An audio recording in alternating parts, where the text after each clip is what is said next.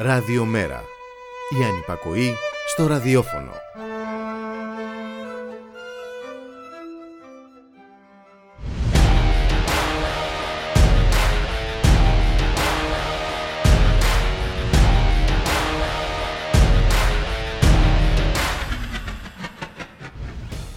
Μένουμε ΝΑΤΟ, μένουμε Ευρώπη, μένουμε Ελλάδα, μένουμε Αθήνα, μένουμε στον Άσο, αλλά με φιλικά χτυπήματα στην πλάτη. Και μένει να μας τυχιώνει και να μας τιμωρεί αυτό το ναι που είπαν στο δυνατό μας όχι. Αυτό το όχι που ακόμα και αν δεν το είχαμε πει θα έπρεπε να το είχαμε παλέψει. Και αυτή η απώλεια του όχι που είπαμε και έγινε αέρας και σκόνη γίνεται ακόμη πιο οδυνηρή κοιτάζοντας τον σφιχτό μέχρι ασφυξία συναγκαλισμό μας από φίλους και συμμάχους. Ο νεοφιλελεύθερος εσμός της Ευρώπης, όπου έπρεπε να μείνουμε γιατί δεν υπήρχε εναλλακτική, γράφει στα παλαιότερα των υποδημάτων του τους λαούς της Γυραιάς Υπήρου, αδιαφορώντας για τις επιπτώσεις της ενεργειακής κρίσης στους ανθρώπους της. Οι Αμερικάνοι με τους οποίους μας συνδέουν οι κοινές αξίες και οι Γερμανοί που είναι φίλοι μας τηρούν ίσες αποστάσεις και μας καλούν να τα βρούμε με την Τουρκία λίγες ώρες μετά τον τηλεοπτικό θρίαμβο του Κυριάκου στις Ηνωμένες Πολιτείες. Και αυτό το διεθνές δίκαιο που μονίμως έχουμε με το μέρος μας είναι αόρατο εδώ και χρόνια για τους φίλους και συμμάχους μας. Και πειράζοντας λιγάκι το ποίημα του Κωνσταντίνου Καβάφη αν δεν μπορούμε να κάνουμε τη ζωή μας όπως τη θέλουμε, ας προσπαθήσουμε τουλάχιστον να μην την πετάξουμε στον εξευτελισμό.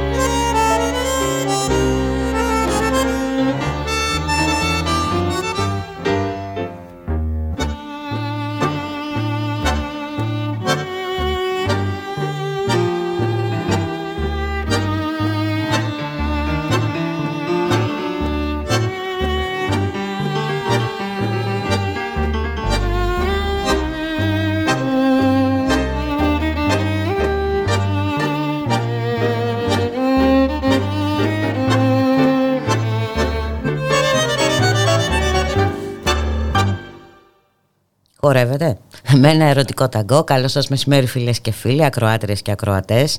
Είστε συντονισμένοι στο radiomera.gr, το στίγμα της μέρας, στον ήχο Γιώργος Νομικός, στην παραγωγή Γιάννα Θανασίου, Γιώργης Χρήστου, στο μικρόφωνο η Μπουλίκα Μιχαλοπούλου. Σήμερα είναι 31 ε, Μαΐου, τελειώνει ο μήνας. Καλώ ορίζουμε τον Μιχάλη Κρυθαρίδη, εκπρόσωπο τύπου του Μέρα 25. Μιχάλη, καλό μεσημέρι. Καλό μεσημέρι, Μπουλίκα. Καλό μεσημέρι και στις ακροάτριες και του ακροατές μας. Ταγκό δεν ξέρω αν θα χορέψουμε, πάντως ε, ότι θα χορέψουμε στα βήματα του πληθωρισμού δεν υπάρχει καμία αμφιβολία. Λοιπόν, να, κι άλλο. Πιο ψηλά, πιο ψηλά, 10,7 σύμφωνα με τη Eurostat είναι τα προκαταρκτικά αυτά, έτσι, για το μήνα Μάιο. Ακριβώς ε, και όλα αυτά τη στιγμή που χθε στην, στη Σύνοδο δεν ακούσαμε τίποτα για όλα αυτά. Εκεί με το ροζικό πετρέλαιο, με όλα τα σχετικά, αλλά για, για όσα συμβαίνουν και τις επιπτώσεις που έχουν όλα αυτά στην Ευρώπη και στους ευρωπαϊκούς λαούς. Ούτε φωνή, ούτε ακρόαση. Ούτε ε, και είναι, ξέρεις, που, που περίμενε ο Πρωθυπουργός να υπάρξουν σχετικές αποφάσεις για τα, για τα ενεργειακά.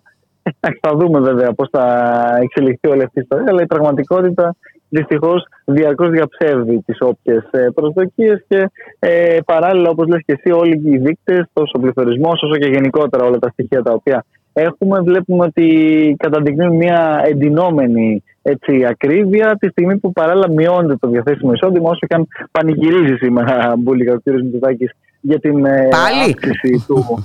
ναι, ναι, γιατί ξέρετε από σήμερα ξεκινάει, πιστώνεται ο αυξημένος, όπως μας λέει, κατώτατος μισθός. Αυτός όμως. Αυτός όμως ο, ο Είναι και πιο κάτω από τον πληθωρισμό. Ε; Ακριβώς και σήμερα ήδη με την, ε, με την αύξηση αυτή έχει, θα, θα λέγαμε και με τον πληθωρισμό αλλά και με τις προηγούμενες ε, και πληθωριστικές τάσεις και με όλη αυτή την ακρίβεια έχει ήδη ουσιαστικά ε, υπάρξει η εξαήλωση Εξαήλωση, βέβαια. Ακριβώς. Άρα, επί της ουσίας, δεν έχουμε κάτι πραγματικό, δεν έχει κάτι πραγματικό να κομίσει ε, στους στους ε, εργαζόμενους, οι οποίοι ε, μπορεί να βλέπουν ε, ε, τις φαινομενικές αυτές αυξήσεις, αλλά παράλληλα, επειδή έχουν και μια σειρά από αυξήσεις στα αγαθά τα οποία πληρώνουν, στο ρεύμα, στο, στο ενίκιο, σε όλα αυτά τα οποία καθημερινά έχουν να αντιμετωπίσουν. Έχει καταλαβαίνεις πολύ καλά ε, τι, τι, τι, σημαίνει αυτό και τι συνεπάγεται για τη μεγάλη πλειοψηφία της της κοινωνίας, για τα ευάλωτα εταιρείε, τις μικρομεσαίες επιχειρήσεις και το καθεξής. Και έχουμε και τον Άδωνη Γεωργιάδη να λέει: Δώσαμε, δώσαμε, δεν θα δίνουμε κάθε τρεις και λίγο, δεν θα παίρνουμε μέτρα κάθε τρεις και λίγο. Εντάξει, ό,τι πήραμε, πήραμε. Ε, σε ό,τι αφορά ναι. και την και τις αυξήσει. Όχι τον κύριο Γεωργιάδη, ναι. έχεις απόλυτο δίκιο, αλλά θα σου πω ότι και ο ίδιος ο Υπουργός των Οικονομικών, ο κύριος Σταϊκούρας, και αυτός μας λέει ότι Βέβαια, μας το λέει και μας το αλλάζει. Γιατί από τη, τη μία μέρα μας λέει ότι δεν υπάρχουν άλλα δημοσιονομικά, την επόμενη μας λέει ότι τελικά ε, θα, βρούμε, θα βρούμε χώρο για περαιτέρω πρωτοβουλίες. Γιατί της λέει και αυτός κάποια πράγματα. Βγαίνει μετά ο κύριος ε, Πρωθυπουργός και λέει ότι πρέπει να ανακοινώσουμε ένα πακέτο, ένα σχέδιο, δεν ξέρω και εγώ τι άλλο και συνεχίζει έτσι αυτή η κατάσταση. Τη στιγμή που βέβαια ξαναλέω ότι μέχρι τώρα το μόνο που έχουν δει οι πολίτες πραγματικά στην, ε, στην τσέπη τους και δεν το έχουν δει ε, κατ' ουσίαν είναι τα 40 ευρώ για τους τρεις μήνες για τα καύσιμα. Έτσι γελάει ο κόσμος δηλαδή. Ε, ναι, ε, μας γελάνε, μας περιπέζουν. Έτσι, σπάνε πλάκα. Ναι, ναι. Ε, σπάνε πλάκα με εμάς. Και εντάξει ε, ακόμη και το καλοκαιράκι που είναι μια περίοδος εκτόνωσης υποτίθεται, θέλεις λίγο να ξεφύγεις. Είναι, οι διακοπές πλέον είναι, θα είναι προνόμιο των πολύ λίγων έτσι. Ε, πραγματικά. Δηλαδή άμα κοιτάξεις ε, τις τιμές των καταλημάτων και άμα κοιτάξεις και τα ε, ακτοπλοϊκά εισιτήρια για τα νησιά ε, εντάξει. Ε, ε, από τη μία είναι αυτό που πολύ σωστά λες ε, Μπούλικα. Από την άλλη θα σου πω ότι πέρα από όλα αυτά είναι και ότι δεν υπάρχει διαθέσιμο εισόδημα. Δηλαδή, ακόμα και οι ίδιες να ήταν αυτές οι τιμές, επειδή ακριβώς οι πολίτες έχουν να πληρώσουν παράλληλα φουσκωμένου λογαριασμούς ε, ρεύματος, φουσκωμένα ενίκεια, καθημερινά στο σούπερ μάρκετ πληρώνουν ακόμα και όλο και μεγαλύτερα ποσά και οι ίδιες να ήταν τιμές που δεν είναι ούτε στα ακτοπλοϊκά ούτε στα καταλήμματα και πάλι θα υπήρχε τεράστιο ζήτημα. Άρα εδώ φαίνεται πως και, και, και, και ο περιβόητος τουρισμός για τον οποίο συζητάμε και μακάρι να υπάρξει και να είναι και ε, να σπάσει και τα ρεκόρ που λέει η κυβέρνηση και το καθεξής. Αλλά παράλληλα, όσον αφορά το εσωτερικό κομμάτι, τους ανθρώπους δηλαδή ε, ε, εδώ μέσα, η, η μεγάλη πλειοψηφία δεν μπορεί να κάνει τίποτα απολύτως, διότι τα πράγματα είναι ακριβώς εξαιρετικά δύσκολα. Μάλιστα. Τα νησιά θα είναι δίπλα μας, αλλά εμείς δεν θα μπορούμε να πάμε. Ε, Κάπως έτσι είναι, είναι, τα, είναι, τα, είναι πράγματα. Αυτό το οποίο περιγράφαμε, αν θέλεις, μπουλικα από παλιά για το τι, τι, τι πιστεύουμε ότι είναι αυτό το οποίο ονομάζουμε εμείς δουλοπαρικία. Ότι θα έρχονται πλούσιοι από το εξωτερικό να κάνουν ε, τις διακοπές τους, τα μπάνια τους και το καθεξής σε πεντάστερο, τη στιγμή που εμείς ε, δίπλα θα δουλεύουμε έτσι για, για 3,60. Ευτυχώ ε, ε, μία από τις επιπτώσεις και των όσων βλέπουμε τώρα είναι και η επιτάχυνση όλης αυτής της ε, διαδικασίας. Και βέβαια αύριο έχουμε την εκδίκαση των πρώτων αγωγών κατά της, αυτής της ληστρικής ρήτρας αναπροσαρμογής και έχουμε μια παρέμβαση ναι. από τη ΔΕΗ ε, θέλει να προχωρήσει σε διαδικασία στον Άριο Πάγο πράγμα που σημαίνει ότι αν ε, τελικά ε, γίνει αυτό ε, προσδιορίζεται για, τον, για τις 14 νομίζω Ιουνίου ε, σημαίνει ότι θα καθυστερήσει πάρα πολύ να βγει μια σχετική απόφαση καθώς η απόφαση του Αρίου Πάγου ε, ε θα κάνει τουλάχιστον 6 μήνες.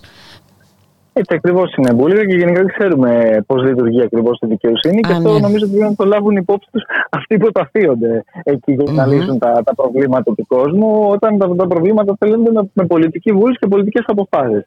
Δεν χρειάζεται να περιμένουμε ούτε τον Άριο Πάγο, ούτε το Συμβούλιο της Επικρατείας, ούτε κανέναν για να ε, νομοθετηθούν τα, τα αυτονόητα και τα απολύτως απαραίτητα τα οποία χρειάζεται αυτή τη στιγμή η κοινωνία. Ούτε και να κρυβόμαστε πίσω από αυτούς επειδή δεν θέλουμε να πούμε τα πράγματα με το όνομά τους και να δούμε ε, και τα ίδια τα προβλήματα αυτά κατάματα. Έτσι. Διότι εδώ έχουμε δει μια σειρά από χώρες και χώρες και της Ευρωπαϊκής Ένωσης να προβαίνουν σπάζοντας ακόμα και τις όποιες ε, αποφάσεις ή μη αποφάσεις, μάλλον ακόμα καλύτερα, της ε, Κομισιόν και, και, και, να προχωρούν μονομερός σε μια σειρά από πρωτοβουλίες για να προστατεύσουν πραγματικά έτσι, τον, ε, τον, τον, πληθυσμό και την, ε, την οικονομία. Εδώ αυτό, όπως έχουμε πει πολλές φορές, έχει συμβεί μόνο για το ελληνικό φοπλιστικό κεφάλαιο. Όπως βέβαια και διαχρονικά συμβαίνει. Κατά τα άλλα, ε, ό, όσον αφορά τις πραγματικές ανάγκες και τα προβλήματα εκεί έξω, εκεί βλέπουμε τη διαρκή άρνηση της της ε, κυβέρνησης να λάβει οποιαδήποτε σχετική πρωτοβουλία η οποία να έχει κάποιο όντως αποτύπωμα έτσι, στην, στην τσέπη ε, των, των πολιτών και όχι απλώς να κάνει μια ακόμα επικοινωνιακή σχέση στο κύριος Μητσοτάκης, η οποία θα είναι άνευ και περιεχομένου. Και την ίδια ώρα οι φίλοι και σύμμαχοί μας ε, Μιχάλη Κρυθαρίδη έτσι, μα, μας καλούν να τα βρούμε με την Τουρκία. Ναι, να τα βγάλουν πέρα μόνοι μας. Ε, δηλαδή, ναι, ε, ναι, ναι, ναι, ναι, ναι, ναι. Έχει δίκιο και αυτό ήρθε και συμπληρώθηκε αυτή και από την πλευρά της Γερμανίας. Όπου σήμερα ο κ. Τάξη, βέβαια, μαθαίνουμε ότι πήγε με το χάρτη τον περιβόητο να τον δείξει και στον Όλαφ Σόλτς. Mm. Ελπίζω να μην έχει την τύχη που είχε όταν έδειξε το σχετικό χάρτη και στον Τζο Μπάιντεν, διότι πέρα από την επίδειξη του χάρτη κάτι άλλο δεν είδαμε. Ε, Εκτός αν το χειροκροτήσει ο κύριος Σόλτς έτσι ζεστά. Ε, ναι, μωρέ, ανε, ε, ανέξοδο είναι το χειροκρότημα. Ε, εντάξει, δεν κοστίζει και τίποτα. Ακριβώς, ακριβώς. Και παράλληλα σου λένε. Και δημιουργεί και εντυπώσεις έτσι για το πόπολο, ας πούμε, για τους υπηκόους. Ε, ναι. που, που, βέβαια δεν πρέπει να, να ξεχνάμε εδώ, Μπούλικα, ότι ξέρεις, η, η Γερμανία και η Ευρωπαϊκή Ένωση δεν είναι καν σύμμαχοι της Τουρκίας. Άλλο σε επίπεδο ΝΑΤΟ, που εκεί εντάξει, έχουν και το επιχείρημα, το επιχείρημα ότι εντάξει, μα και η Τουρκία είναι σύμμαχος ε, κράτος μέλος του, του ΝΑΤΟ. Εδώ σε επίπεδο Ευρωπαϊκής Ένωσης δεν υπάρχει καν αυτό. Και παρόλα αυτά βλέπουμε την ίδια αυτή στάση. Και αυτό νομίζω είναι κάτι που πρέπει να λάβουν υπόψη τους αυτοί οι οποίοι επιμένουν σε αυτή την, την τακτική και την, ε, τη λογική του ναι σε όλα, του καλού μαθητή, ε, του εν πάση περιπτώσει ε, αυτού που πρωτοστατεί σε όλες αυτές τις διάφορες διαδικασίες, ακόμα και τις πολεμικές τώρα με την Ουκρανία, τη στιγμή που δεν εισπράττει τίποτα απολύτως πραγματικά όσον αφορά έτσι, την, ε, τα, τα ίδια τα εθνικά συμφέροντα, αν θέλεις.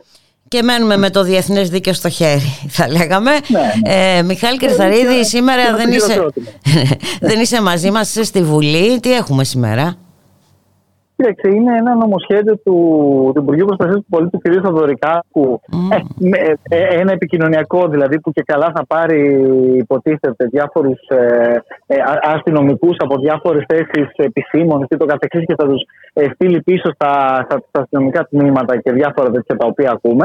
Αλλά η αλήθεια είναι πως ε, η συζήτηση περιστρέφεται κυρίως γύρω από τα όσα έχουν συμβεί ε, τις τελευταίες μέρες και συνεχίζουν να συμβαίνουν δυστυχώς στο Αριστοτέλειο Πανεπιστήμιο Θεσσαλονίκης με όλη αυτή την, την καταστολή, με όλα όσα έχουμε δει. Και αναμένεται τώρα πριν από λίγο, όση ώρα μιλάμε, πέρασα εδώ από το περιστήλιο και ο γραμματέας του ΜΕΡΑ 25, ο οποίος θα μιλήσει σε λίγο ακριβώς ε, και θα τοποθετηθεί.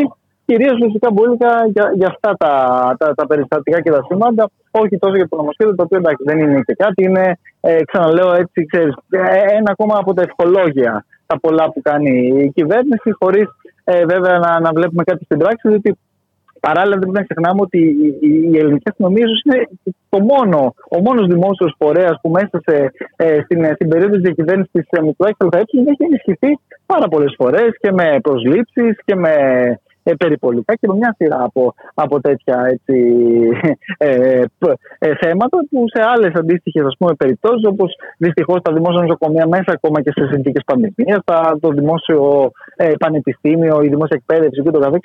δεν έχουν τύχει της ίδιας εν πάση ευνοϊκή θα λέγαμε μεταχείριση. Έτσι ακριβώς είναι. Ε, ε, τότε να σε αποδεσμεύσουμε ε, Μιχάλη Κρυθαρίδη. Να σου ευχηθούμε καλή συνέχεια. Αύριο ελπίζω να τα πούμε από κοντά. Κανονικά, κανονικά. Γεια χαρά. Σας χαιρετώ. Γεια σας.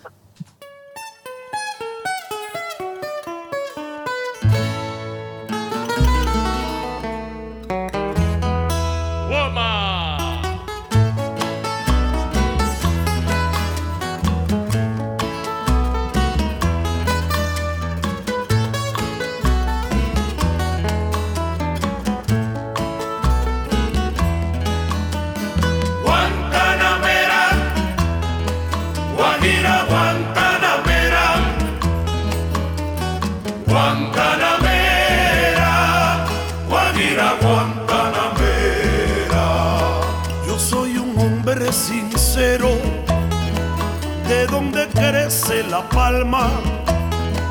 Yo soy un hombre sincero, de donde crece la palma. Y antes de morir yo quiero echar mis versos del alma. Y antes de morir yo quiero echar mis versos del alma.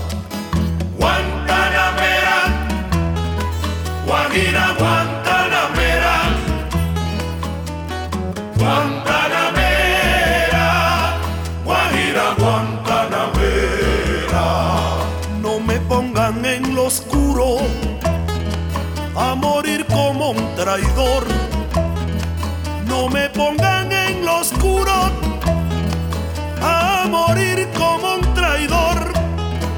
Yo soy bueno y como bueno moriré de cara al sol yo soy bueno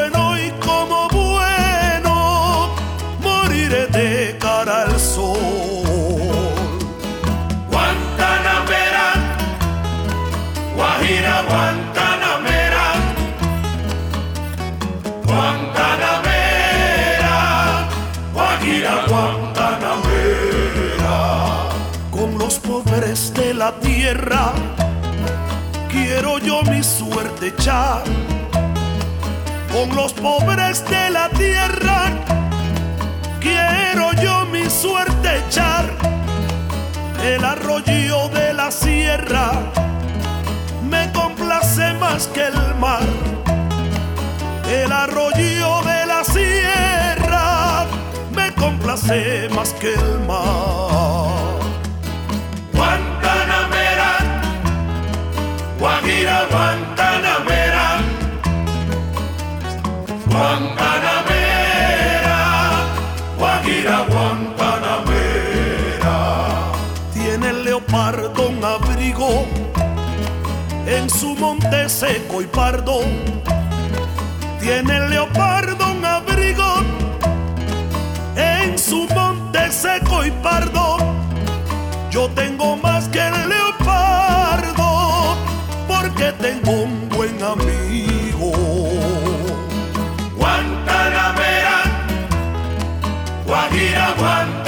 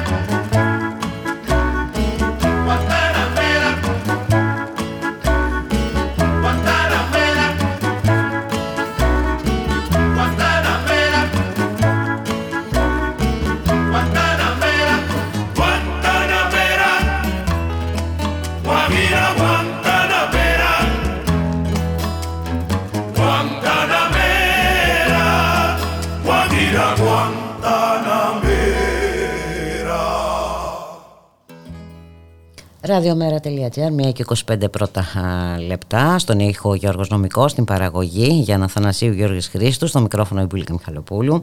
Αφήνουμε στη μουσική ε, την δυνατότητα να μας φτιάξει τη διάθεση, γιατί αν κοιτάξουμε στην επικαιρότητα, τα πράγματα είναι σκούρα. Να πάμε να καλωσορίσουμε τον Έρικ Έντμαν, υπεύθυνο κεντρικού γραφείου Βρυξελών του DM. Γεια σου Έρικ, καλό μεσημέρι. Καλησπέρα, καλησπέρα Μπούλικα. Εάν περιμένουμε από τους 27 να βρουν λύσεις ε, για τα προβλήματά μας, αδίκως θα περιμένουμε, Έρικ. Εδώ ε, μέχρι στιγμής δεν έχει ληφθεί καμία απόφαση έτσι, για την αντιμετώπιση της ενεργειακής κρίσης, που θα πλήξει φυσικά τους πολίτες της ε, Ευρώπης. Έχουμε μια πολιτική απόφαση για εμπάρκο στο ρωσικό πετρέλαιο. Σωστά, έτσι φαίνεται. Κάτι το οποίο ήταν σχετικά ανέλπιδο άμα και στη συζήτησή μας χθες ήταν κάτι που δεν αναφέραμε, ε, αλλά κατά κάποιο τρόπο το καταφέραμε. Βασικά, όχι κατά κάποιο τρόπο, ξέρουμε ακριβώς τον τρόπο. Ουσιαστικά δώσανε στον Βίκτορ Ορμπάν ακριβώς ό,τι ηθελε Ε, και με αυτό το αποτέλεσμα καταφέρανε να φτάσουν σε μια συμφωνία η οποία θα, από ό,τι φαίνεται θα έχει ως αποτέλεσμα την απαγόρευση περίπου 70 με 90% των ρωσικών εξαγωγών πετρελαίου προς την Ευρωπαϊκή Ένωση μέχρι το τέλος του έτους. Το οποίο δίνει δηλαδή μια προθεσμία 6 μηνών στις χώρες της Ευρωπαϊκής Ένωσης να, να πάρουν τα ανάλογα μέτρα ε, με την βασική εξαίρεση του ε, αγωγού Ντρούσπα τον οποίο τον αναφέραμε και χθες. Είναι ο αγωγός ο οποίος μεταφέρει πετρέλαιο στην κεντρική Ευρώπη. Εποφελείται από αυτόν τον αγωγό η Γερμανία, η Πολωνία, η Σλοβακία και η Ουγγαρία. Μάλιστα. Ε, ε βέβαια, για να, για να πούμε όλη την ιστορία και για να τα λέμε όλα συγκεκριμένα, ε, θα επιτραπεί η εξαίρεση στην Ουγγαρία για να συνεχίσει την εισαγωγή πετρελαίου μέσω αυτού του αγωγου αλλά η Γερμανία Πολωνία, οι οποίες επωφελούνται από αυτόν τον αγωγό, έχουν πει ότι θα, θα προβούν σε ανάλογες δράσεις για να σταματήσουν την εισαγωγή. Οπότε θα σταματήσουν να χρησιμοποιούν τον αγωγό, ενώ θα μπορούσαν να, να χρησιμοποιήσουν αυτή την εξαίρεση και οι ίδιες. Αλλά δεν πρόκειται να το κάνουν η Γερμανία και η Πολωνία. Και ευελπιστούν ότι μέχρι το τέλος του καλοκαιριού θα σταματήσουν να χρησιμοποιούν τον αγωγό τελείως. Οπότε θα τον χρησιμοποιεί μόνο η Ουγγαρία. Ε, και δεν, δεν, δεν έχουν συμφωνήσει μέχρι πότε θα το χρησιμοποιεί η Ουγγαρία. Είπαν ότι θα, θα εργαστούν για την βελτίωση των υποδομών για να επιτρέψουν στην Ουγγαρία να λαμβάνει περισσότερο πετρέλαιο από εναλλακτικούς αγωγούς, όπως έναν που, που δημιουργείται αυτή την, ε, τα τελευταία χρόνια στην Κροατία ε, και ίσως τότε μπορέσει να καταργηθεί σταδιακά η εξαίρεση της ε, Βουδαπέστης. Αλλά σε μου να, να πω δηλαδή δεν είναι κάτι το οποίο ε, συζητήσανε διότι ήταν μια, ήταν η τελευταία τους ελπίδα να αποφύγουν την, ε, μια πολύ ντροπιαστική ήττα στις Βρυξέλλες χθες το βράδυ, διότι είχαν, ήταν πολύ διαφημισμένο αυτό το εμπάργκο. Εδώ και ένα μήνα το συζητάγανε και ήταν η μόνη τους ελπίδα να, να συμφωνήσουν. Οπότε δώσαν ουσιαστικά στον Ορμπάν αυτή την, την εξαίρεση άνευ ε, ημερομηνίας λήξης. Μάλιστα, του πέρασε δηλαδή του Ορμπάν ε, έτσι κι αλλιώς και από ό,τι καταλαβαίνω το εμπάργκο ε, θα αφορά και εμάς έτσι, όταν λέω εμάς εννοώ τους πολίτες της ε, Ευρώπης γιατί αυτά θα βρουν λύσεις από πού θα το πάρουν και πώς θα γίνει και τα λοιπά και τα λοιπά όλα αυτά είναι πολύ έολα στον αέρα υπάρχει, ναι, ναι. υπάρχει κάτι συγκεκριμένο που είχαν να μας πούν; Ότι εντάξει λοιπόν. ε, κάνουμε μπάρκο στο ρωσικό πετρέλαιο αλλά θα πάρουμε από πού; Ναι, αντί αυτού τι; Αυτό είναι το θέμα ουσιαστικά της συζήτησης σήμερα, ε, για την οποία κρατάνε όλοι πολύ μικρό καλάθι, ειδικά η δικιά μας κυβέρνηση, η οποία θα πάει άλλη μια φορά με, με την ε, πρόθεση να κερδίσει κάποιο πλαφόν σε χοντρική τιμή του φυσικού αερίου. Ε, αλλά ε, είναι ήδη φανερό ότι οι διαφορές οι οποίες υπάρχουν τους τελευταίους 4-5 μήνες ανάμεσα στις ουσιαστικά στις χώρες του Νότου και στις χώρες του Βορρά, έτσι, συγκεκριμένα Γερμανία, Ολλανδία, ε, Φιλανδία στο βορρά και Ελλάδα, Ισπανία, Πορτογαλία στο νότο ε, υπάρχουν ακόμα. Οπότε δεν φαίνεται ότι θα υπάρξει κάποια συμφωνία όσον αφορά την ε, χονδρική τιμή του φυσικού αερίου, η οποία θα επηρεαστεί και αυτή από το εμπάργκο στο ρωσικό πετρέλαιο. Ε, Οπότε δεν δε, δε φαίνεται ότι θα, θα, θα μπορέσουν να συμβαδίσουν λύσεις για την αύξηση των τιμών που θα έχει ως αποτέλεσμα το εμπάγκο στο, στο ρωσικό πετρέλαιο. Ε, με, με λύσεις οι οποίες θα ελαφρύνουν λίγο το, το βάρος το οποίο θα πρέπει να αποβαλήσει ο Ευρωπαίος πολίτης. Mm-hmm. Αυτό το οποίο θα ζητήσει πραγματικά δεν φαίνεται ότι θα υπάρξει κάποια, κάποια κίνηση προς αυτή την κατεύθυνση, δυστυχώς. Μάλιστα. Ε, ούτε να το συζητάνε δηλαδή για πλαφόν, για ανώτατη τιμή κτλ. κτλ. Ε, μάλιστα.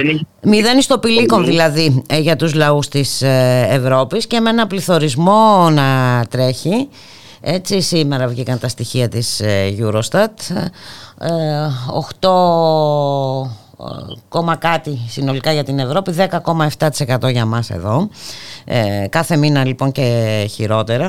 Η επιστημιστική κρίση θα τους απασχολήσει καθόλου τους 27 ή μπα; Θα συζητηθεί και αυτό, αν και είναι ένα θέμα το οποίο οι περισσότεροι ηγέτες της Ευρώπης δεν βλέπουν ως κάτι το οποίο θα επηρεάσει τόσο πολύ την Ευρώπη φέτος, αλλά είναι κάτι το οποίο θα μας πονέσει ιδιαίτερα από του χρόνου, διότι είχαν ήδη γίνει πολλές εισαγωγές από την Ουκρανία και, και δεν θα επηρεαστεί τόσο πολύ η, Ευρωπα, η ευρωπαϊκή αγορά. Από αυτό πιο πολύ ε, θα χτυπήσει χώρες της Ασίας και της Αφρικής. Θα μιλήσουν και με τον πρόεδρο της Σενεγάλη σήμερα ε, θα είναι μαζί τους με, μέσω βιντεοκλήση για να μιλήσουν την ψηφική κρίση, αλλά κυρίως ως κάτι το οποίο ε, θέλουν η Ευρώπη να βοηθήσει τον υπόλοιπο πλανήτη, όχι τόσο πολύ του Ευρωπαίους πολίτες. Οπότε για άλλη μια φορά θα προσπαθήσουν να αποφύγουν αυτό το θέμα όσον αφορά το πολύ ευαίσθητο, ε, την πολύ ευαίσθητη θεματολογία του, ε, της ενιαίας ευρωπαϊκής αγοράς. Διότι αυτό είναι το οποίο πραγματικά είναι το θέμα, αλλά για να υπάρξουν κινήσεις για να λυθεί το πρόβλημα των τιμών, είτε είναι για το φυσικό αέριο, είτε είναι για το πετρέλαιο, είτε είναι για, για, για την επισητιστική κρίση, ε, αυτό θα επηρεάσει το, το ενιαίο, την ενιαία αγορά. Και είναι κάτι το οποίο θέλουν να αποφύγουν όσο πιο πολύ μπορούν οι Ευρωπαίοι ε, ηγέτες, διότι δεν έχουν κάποια σοβαρή λύση ε, επί αυτού. Ε, αυτό το οποίο ε, και ε, είναι αξιοσημείωτο είναι ότι ο Πούτιν έχει ήδη πει ότι άμα υπάρξουν κινήσεις προς ε, ελάφρυνση των ε, κυρώσεων εναντίον της ρωσιας ε, είναι πρόθυμος να ζητήσει να ανοίξουν τα λιμάνια της Ρωσίας και τα λιμάνια τα οποία είναι υποκατοχή στην Ουκρανία και να, και να γίνουν εξαγωγές ε, τροφίμων ε, αλλά αυτό δεν είναι κάτι το οποίο είναι πρόκειται να συζητήσουν οι, οι ηγέτες της Ευρωπαϊκής Ένωσης. Δηλαδή δεν είναι καν στο τραπέζι των διαπραγματεύσεων ούτε χθες ούτε θα είναι σήμερα. Μάλιστα. Και βέβαια έχει ενδιαφέρον και η απάντηση της ε, Μόσχας ότι ναι, έτσι, θα βρούμε άλλους εισαγωγέ. Η Ευρωπαϊκή Ένωση δεν είναι σε καλή κατάσταση. Ε, σχολίασε λοιπόν η Μόσχα. Ε, δεν θα έχει και άδικο. Ε, νομίζω ότι επικαλείται και σχετική δήλωση έτσι, χθεσινή της ε, κυρίας Φοντε Λάιερ, πώς τη λένε. Ναι, ναι, ναι ε, η οποία είπε ότι αν προχωρήσουμε εμείς σε εμπάργκο η Ρωσία θα βρει άλλους εισαγωγείς είναι αυτό το οποίο το, το είχαμε πει ε, πρέπει να ήταν πριν δύο-τρεις εβδομάδες ότι το εμπάργκο στο πετρέλαιο, βασικά πριν τέσσερις εβδομάδες, όταν αυτό το ανακοινώθηκε, αυτό που είχαμε συζητήσει, ότι ε, το, το να γίνει εμπάργκο στο ρωσικό πετρέλαιο μπορεί από τη μία να σημαίνει μείωση των εξαγωγών, θα, θα, θα σημειώσει σημαντική αύξηση της τιμής του πετρελαίου. Το οποίο σημαίνει ότι μπορεί η Ρωσία να εξάγει λιγότερο, αλλά θα το εξάγει σε πολύ μεγάλη με πολύ μεγαλύτερη τιμή. Το οποίο σημαίνει ότι θα μπορέσει να σταθμίσει το, το πλήγμα το οποίο θα προκαλέσει η Ευρώπη ε, πουλώντας το πετρέλαιο τη πιο ακριβά. Ε, αυτό ήταν κάτι το οποίο το γνώριζε. Δηλαδή μπορούσε να έχει συμπεριληφθεί στο, στη συζήτηση, αλλά οι Ευρωπαίοι, όπως είπαμε και χθες, αυτές οι κινήσεις είναι πολλές φορές ε, επικοινωνιακές. Βέβαια, το, το θετικό είναι ότι ε, μειώνοντας ε, την εισαγωγή ρωσικού πετρελαίου υπάρχει μια, ένα μικρό παράθυρο ε, να γίνουν μεγαλύτερες επενδύσεις και στη πράσινη ενέργεια. Αυτό πάλι δεν ήταν κάτι το οποίο συζητήθηκε χθες, το οποίο σημαίνει ότι δεν θα υπάρξει ευρωπαϊκό σχέδιο για μια τέτοια επένδυση στην πράσινη μετάβαση, αλλά κάποιες χώρες θα το χρησιμοποιήσουν και προς αυτή την κατεύθυνση. Χώρες οι οποίες έχουν την οικονομική δυνατότητα από μόνες τους να κάνουν τέτοιες κινήσεις, δηλαδή χώρες κυρίως του, του Ευρωπαϊκού Βορρά. Ε, αλλά δεν θα υπάρξει κάποια βοήθεια σε, σε άλλες χώρες για να κάνουν παρόμοιες κινήσεις. Δυστυχώς. Ε, μπορεί να συζητηθεί στο μέλλον, αλλά, αλλά πάλι είναι άλλο ένα θέμα στο οποίο κρατάμε μικρό καλάθι. Ένα τελευταίο πράγμα που πιστεύω έχει σημασία να αναφερθεί είναι ότι πουθενά σε όλη τη συζήτηση που έγινε χθες και ούτε στη συζήτηση που, που θα γίνει σήμερα δεν έχει αναφερθεί η κατάπαυση του πυρός. Πουθενά. Μάλιστα. Και ο λόγος και ο λόγος για αυτό είναι ότι υπάρχει μεγάλη πίεση από χώρες ε, της ε, Ευρωπαϊκής Ανατολής, κυρίως Πολωνία και χώρες της Βαλτικής, ε, ότι δεν πρέπει να επιτραπεί στον Πούτιν να κερδίσει αυτόν τον πόλεμο. Ε, δηλαδή μιλάμε για ήττα της Ρωσίας στο, στον πόλεμο που, που διεξάγεται αυτή τη στιγμή στην Ουκρανία χωρίς να υπάρχει κάποιο σχέδιο για το πώς μπορεί να επιτευχθεί μια τέτοια ήττα μιας χώρας του μεγέθους της Ρωσίας χωρίς την, ε, την, την, συμβολή με, με στρατιώτες ε, του ΝΑΤΟ. Ε, οπότε ουσιαστικά, χωρίς να γίνεται συζήτηση για μια πιθανή κατάπαυση του πυρός, για να μπορέσει να, να πει η, η, η, όλη αυτή κατάσταση στην Ουκρανία στον δρόμο προς μια ειρήνευση, ε, ουσιαστικά μιλάμε για την προσχώρηση του ΝΑΤΟ εμπράκτος στον πόλεμο της Ουκρανίας. Ε, αυτό είναι ουσιαστικά το οποίο επιδιώκουν ε, οι, οι χώρες της ε, Ανατολικής Ευρώπης όταν, μιλάνε, όταν, όταν δεν είναι πρόθυμες να αναφερθούν στην κατάπαυση του πυρός. Μα δεν βλέπουμε καμία τέτοια κίνηση σε αυτή την κατεύθυνση. Έρικ είναι κάποιοι θέλουν ο, ο περιβόητος δυτικός κόσμος από ό,τι φαίνεται ε, θέλει την ήττα της Ρωσίας. Ε, και ε, βέβαια καταλαβαίνουμε τι σημαίνει αυτό έτσι. Σημαίνει συνέχιση του πολέμου ε, μεγαλύτερη εμπλοκή και δεν ξέρω εγώ τι άλλο. Ναι και τίποτα θετικό. Δεν προμηνύεται για τους λαούς της Ευρώπης. Και για τους λαούς στην Ουκρανία και στην Ρωσία φυσικά γιατί και εκεί υπάρχουν προβλήματα. Μάλιστα Δηλαδή επί της ουσίας είχαμε μόνο ε, αυτή την ε, συμφωνία για το εμπάργκο στο ρωσικό πετρέλαιο με αστερίσκους βέβαια και αυτό έτσι. Ε, αναφέρθηκες νωρίτερα. Δεν πρόκειται να ληφθεί από ό,τι φαίνεται καμία απόφαση που θα είναι ανακουφιστική έτσι, για, την, για τους λαούς όχι, δεν υπάρχει καμία ένδειξη ότι θα υπάρξει μια τέτοια απόφαση. Ε, το αντίθετο, μάλλον είναι, οι πιθανότητες είναι ε, κυρίως ότι δεν θα υπάρξει καμία τέτοια συμφωνία. Μπορεί να μην συζητηθεί και για πολλή ώρα το όλο θέμα, επειδή πραγματικά δεν υπάρχει καμία συμφωνία. Συνήθως τέτοιου είδους συμφωνίες συμβαίνουν πριν την Σύνοδο Κορυφής. Δηλαδή έχει ήδη αποφασιστεί από πριν και έχουμε ήδη δείξει εδώ στις Βρυξέλλες ότι θα υπάρξει μια επίσημη συμφωνία κατά τη διάρκεια της Συνόδου, από τη στιγμή που δεν υπάρχει καμία τέτοια ένδειξη από, από τις χώρες της Ευρωπαϊκής, από τις 27, τις χώρες της Ευρωπαϊκής Ένωσης, δεν υπάρχει καμία ελπίδα για, για κάποια συμφωνία σήμερα. Μάλιστα. Να σε ευχαριστήσουμε πάρα πολύ, Έρικ. Έντμαν, καλή σου συνέχεια, καλή δύναμη. Ε, καλή συνέχεια. Και το δυστύχημα είναι ότι κάθε φορά επιβεβαιωνόμαστε έτσι, στις δυσάρεστες προβλέψεις. Ε, εντάξει, ε, γιατί και αυτή ακόμα η απόφαση για το εμπάρκο στο ρωσικό πετρέλαιο, είπαμε, έχει αστερίσκους, ε, πράγμα που σημαίνει ότι ε, οτιδήποτε μπορεί να αλλάξει το μέλλον. Και βέβαια ακόμη και αυτό να ισχύσει ε, καταλαβαίνουμε την αβεβαιότητα έτσι, σε ό,τι μας αφορά σε ό,τι αφορά τα δικά μας προβλήματα και τις δικές μας ανάγκες. Ε, έτσι είναι, ευελπιστώ σε κάποια φάση της ζωής μου να μετακομίσω σε μια πιο προοδευτική πόλη και θα μιλάμε για πιο θετικά θέματα. και μιλάμε και το ψελών. Ε, έχουμε τέτοιες κουβέντες. Να είσαι καλά. Καλή συνέχεια. Συνέχεια. Για χαρά, γεια.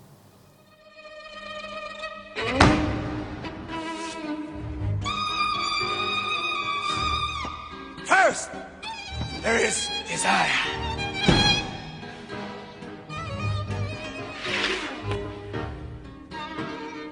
Then, passion.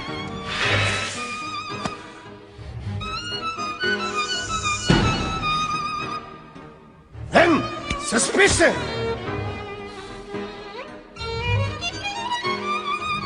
jealousy, anger, betrayal. Where love is for the highest bidder, there can be no trust. Without trust, there is no love.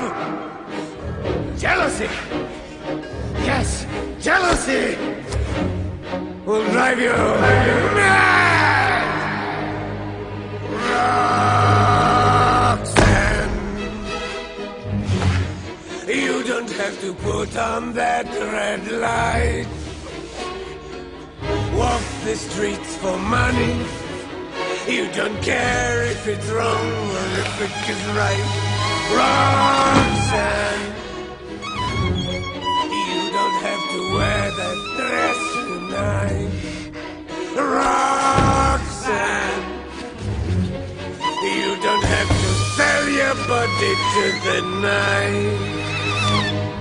His eyes upon your face, his hand upon your hand, his lips caress your skin. It's more than I can stand.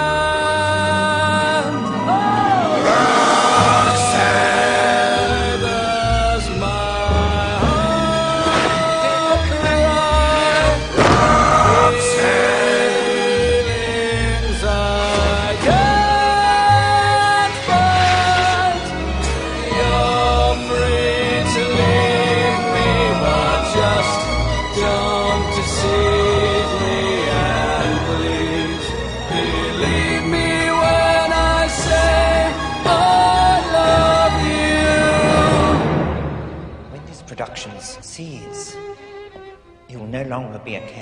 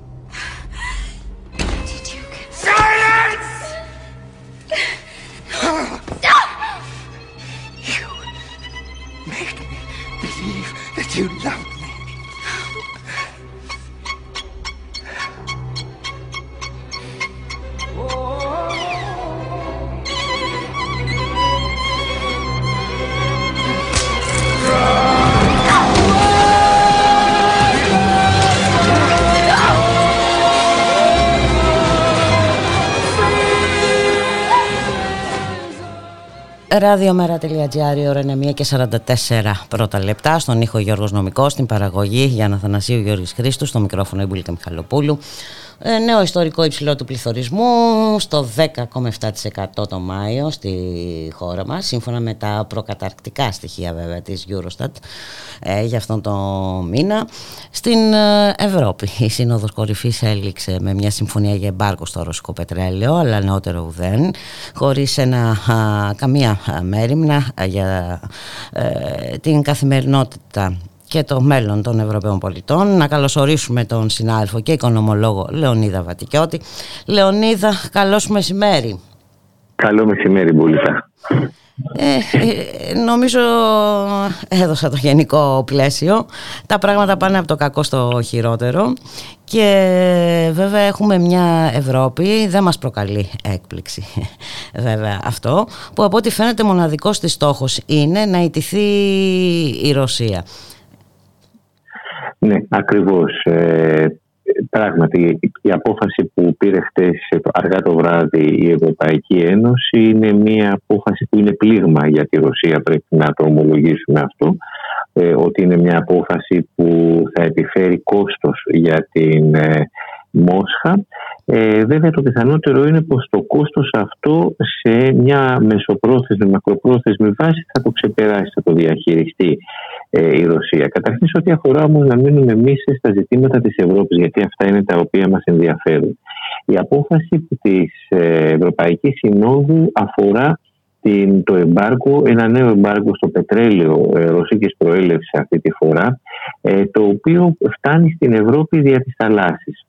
Ε, έμεινε δηλαδή άθικτη η πρόσβαση του ρωσικού πετρελαίου στην, ε, στην υπηρετική Ευρώπη και ειδικότερα ε, το πετρέλαιο που διέρχεται μέσω του αγωγού Ντρούτσμπα ο οποίος περνάει από Λευκορωσία, Πολωνία, Σλοβακία, Αυστρία, Σερβία, Κροατία, Ουγγαρία και Γερμανία.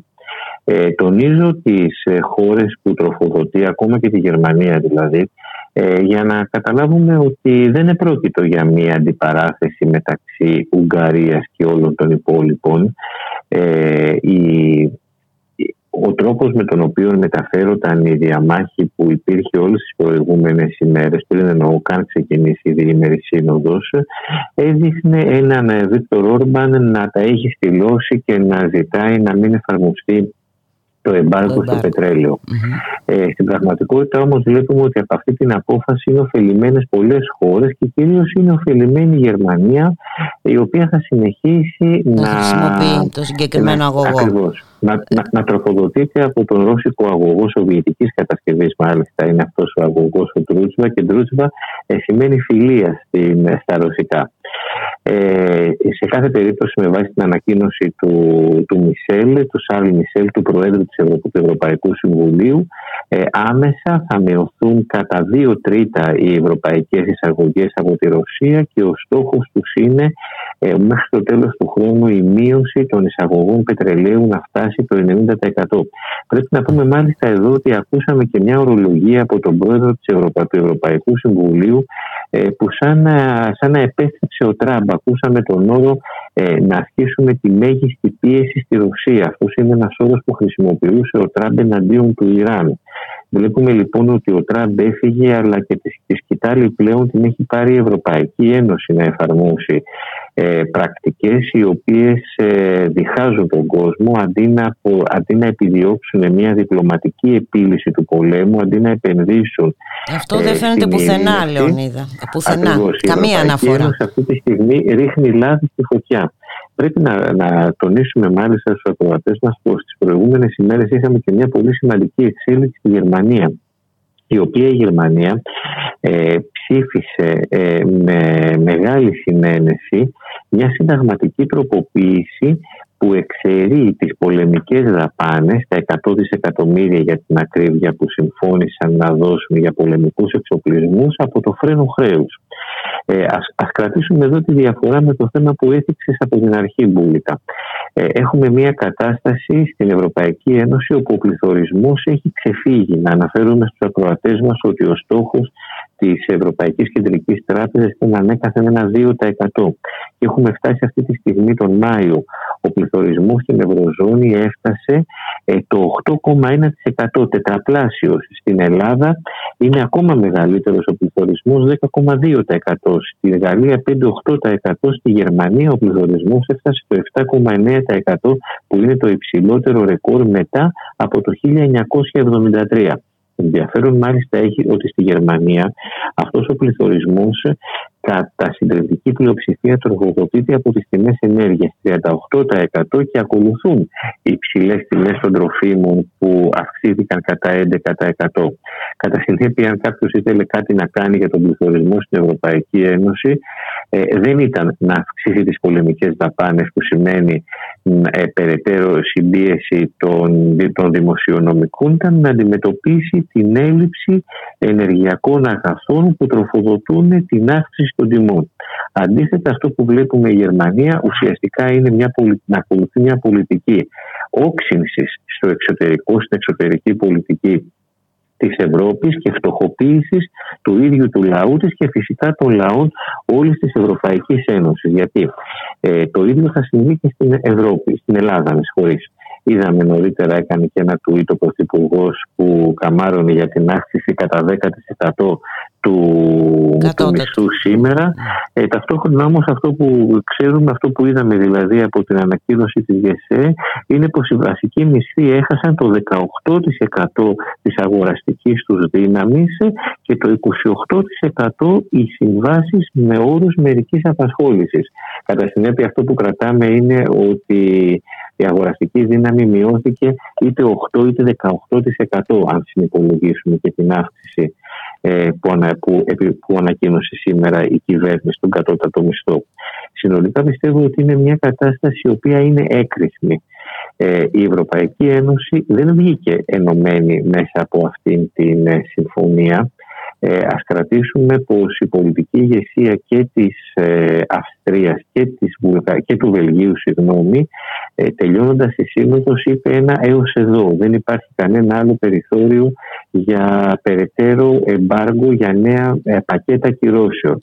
Να τονίσουμε μπουλικά πως το τρέχον έκτο πακέτο εάν αυτά τα οποία ήδη σχολιάσαμε ε, σημαίνουν ότι πολύ απλά η Ευρώπη αντί να, ε, να επενδύσει στη διπλωματία και στην ειρήνη επενδύει ε, στις κυρώσεις αντιγράφοντας την Αμερική πήρε και μία άλλη ακόμα απόφαση η οποία είναι ξεκάθαρα μια απόφαση ντροπής. Για μια ακόμα φορά η Ευρωπαϊκή Ένωση αποφάσισε να απαγορεύσει ε, μέσα ενημέρωσης ρωσικά, να εκπέμπουν, να μεταδίδουν στην Ευρώπη. Ε, είναι μια απόφαση που πια καταργεί κάθε άλοθη ε, αθωότητας από την Ευρωπαϊκή Ένωση. Αν στο παρελθόν η Ευρώπη μπορούσε να υπερηφανεύεται ότι ο καθένας μπορεί να εκπέμπει ε, και να λέει ό,τι θέλει, ε, εντάξει, μπορεί να μην μπει σε λίστα πέτσα έτσι ώστε να εξασφαλιστεί η χρηματοδότησή του. Ε, μπορεί να, να καραδοκούν οι αγωγές και ε, με έναν τρόπο μάλιστα έτσι ώστε να στοχεύουν στην εξόντωση του μέσου ενημέρωσης. Παρ' όλα αυτά, η Ευρώπη μπορούσε να υπερηφανεύεται ότι δεν απαγορεύει μέσα ενημέρωσης. Αυτό που βλέπουμε τώρα όμως με αφορμή τον ε, πόλεμο στην Ουκρανία είναι η Ευρωπαϊκή Ένωση να πρωτοστατεί στο μακαρθισμό. Η Ευρωπαϊκή Ένωση ε, έχει εξελιχθεί σε έναν μηχανισμό ε, απαγόρευσης της ελευθεροτυπίας επιβάλλει φίλτρα ό,τι ακριβώς έκανε η Κίνα και άλλα ανελεύθερα καθεστώτα όπως για παράδειγμα η Σαουδική Αραβία τώρα τα κάνουμε και οι Βρυξέλλες και το κάνουν, αυτά, το κάνουν αυτό μάλιστα στο όνομα της ελευθερίας και της δημοκρατίας. Ε, επέβαλε και, άλλες, και άλλα μέτρα περιλαμβάνει το έκτο πακέτο κυρώσεων όπως είναι ε, απαγορεύσεις ταξιδιών σε ιδιώτες από τη Ρωσία, κατασχέσεις περιουσιακών στοιχείων ε, Ρώσων τα οποία βρίσκονται σε ευρωπαϊκές ε, τράπεζες ε, και επίσης μία ακόμα τράπεζα ε, εκδιώχθηκε από το σύστημα SWIFT είναι το έκτο πακέτο και πρέπει να πούμε ότι παρότι ε, έχουμε, θα έχουν σημαντικές επιπτώσεις οικονομικές στη, Ρωσία, όχι με βραχυπρόθεσμα και μεσοπρόθεσμα, παρόλα αυτά πρέπει να πούμε ότι να τονίσουμε την, ε, το προηγούμενο που υπάρχει με δεκάδες άλλες χώρες του κόσμου που έχουν υποστεί κυρώσεις από τις Ηνωμένες Πολιτείες και δεν είχαν κανένα μα κανένα αποτέλεσμα. Να αναφέρουμε την Κούβα, να αναφέρουμε τη Βενεζουέλα, το Ιράν, τη Βόρεια Κορέα, τη Συρία. Ε, ακόμα και στην Παλαιστίνη έχουν επιβάλει κυρώσεις οι Αμερικανοί. Ε, στην ίδια, την ίδια τροχιά, την ίδια διαδρομή πλέον ακολουθεί και η Ευρωπαϊκή Ένωση. Ε, αντί να αξιοποιήσει το ειδικό της βάρος στο, ε, απαιτώντας, ε, συμβάλλοντας, χτίζοντας την ειρήνη ε, προσπαθεί να, να, να κερδίσει επενδύοντας τον πόλεμο. Είναι μια τακτική η οποία ε, διαβρώνει το, την εσωτερική συνοχή της Ευρώπης και στο εξωτερικό δεν θα έχει κανένα μα κανένα αποτέλεσμα πέρα από το να αυξάνονται οι αριθμοί των νεκρών, να αυξάνονται ε, οι εμπόλεμες ζώνες μπουλικά. Και μίλησες για κέρδος, Λεωνίδα Βατικιώτη. Ποιος κερδίζει τελικά από τη συνέχιση αυτής της ε, κατάστασης. Ε, νομίζω, νομίζω ότι αυτοί που κερδίζουν πάντα. Κερδίζουν πάντα οι Αμερικανοί. Ε, οι κυρώσεις που επιβλήθηκαν αφορούν τον, ε, τις ε, εξαγωγές ρώσικου πετρελαίου μέσω θαλάσσης και αυτή η, αυτός ο όρος ε, σαν να ε, λέει ότι εκεί όπου μπορούν να φτάσουν τα πλοία με το LNG, το αμερικάνικο, το καταριανό κτλ.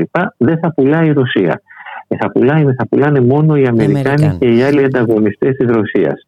Ε, νομίζω πως είναι ένα μέτρο δηλαδή το οποίο ε, είναι κομμένο και ραμμένο στα μέτρα των Αμερικάνων εξαγωγέων σχιστολιθικού αερίου.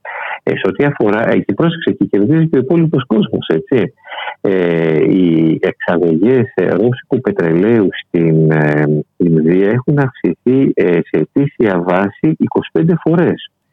Ε, και όχι μόνο η Ινδία και άλλες χώρες αναπτυσσόμενες ας τις πούμε χάρη συντομίας εκμεταλλεύονται την ευκαιρία της σχετικής και το υπογραμμίζω αυτό πτώσης της τιμής του ρωσικού πετρελαίου ε, προκειμένου να γεμίσουν τις δεξαμενές τους και στις δύσκολες εποχές που έρχονται λόγω επισητιστικής κρίσης, λόγω έλλειψης πρώτων υλών ε, να είναι οχυρωμένες. Αντίθετα, η Ευρωπαϊκή Ένωση ε, αυτό που κάνει είναι να δείχνει τα δόντια της, δόντια τα οποία δεν έχει. Γιατί αν είχε δόντια θα όφιλε καταρχήν, θα έχτιζε ε, θέσεις έτσι ώστε να υπερασπίσει τον ίδιο τον Ευρωπαίο πολίτη. Αυτή τη στιγμή οι Ευρωπαίοι πολίτες φτωχοποιούνται με ένα πληθωρισμό σε τέτοια επίπεδα προερχόμενο από την ενεργειακή πολιτική ένα θέμα θα έπρεπε να απασχολεί τη Σύνοδο Κορυφής και τις πολιτικές ηγεσίες. Πώς θα μειωθούν οι τιμές ε, της ενέργειας.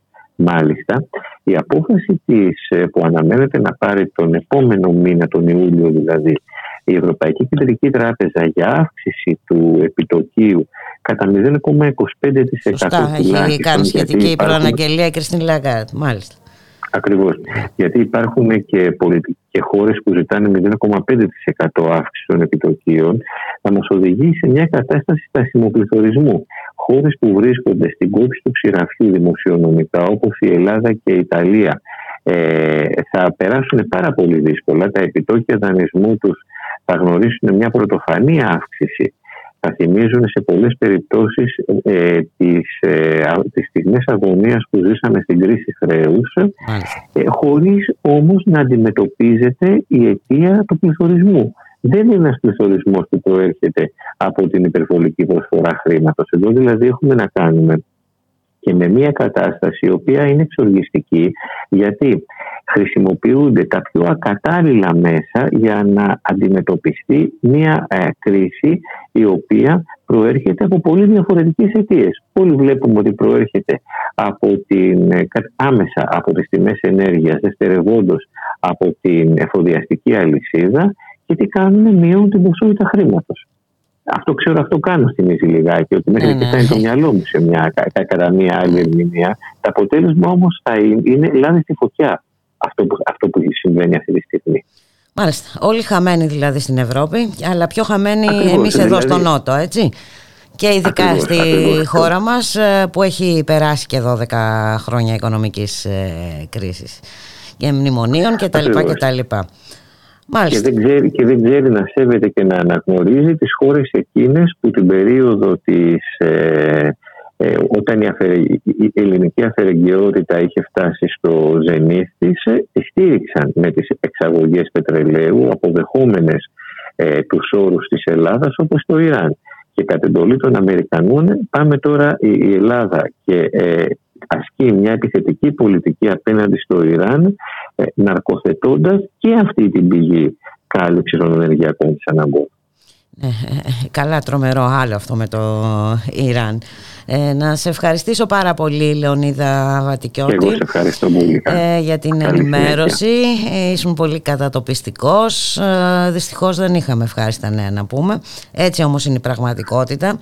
Και πρέπει να την γνωρίζουμε για να πάρουμε και τα μέτρα μας γιατί νομίζω ότι η κατάσταση έχει πάει στο μη περαιτέρω.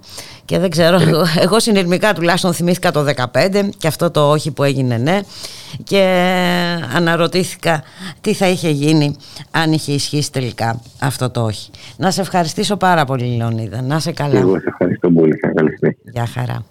Βέτο.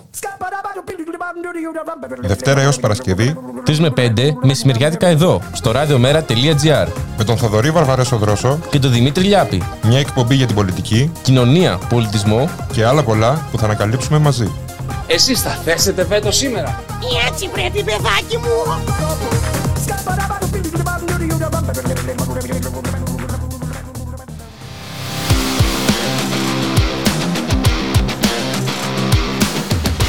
Στη δουλειά και στον αγώνα με τον Γιώργη Χρήστο. Μια εκπομπή για τον κόσμο της εργασίας, για τα προβλήματα και τις αγωνίες της νεολαίας, για τα κινήματα της κοινωνίας. Μια εκπομπή που δίνει βήμα σε όποιον ελεύθερα συλλογάται, διότι συλλογάται καλά. Στη δουλειά και στον αγώνα. Κάθε Τρίτη στις 5.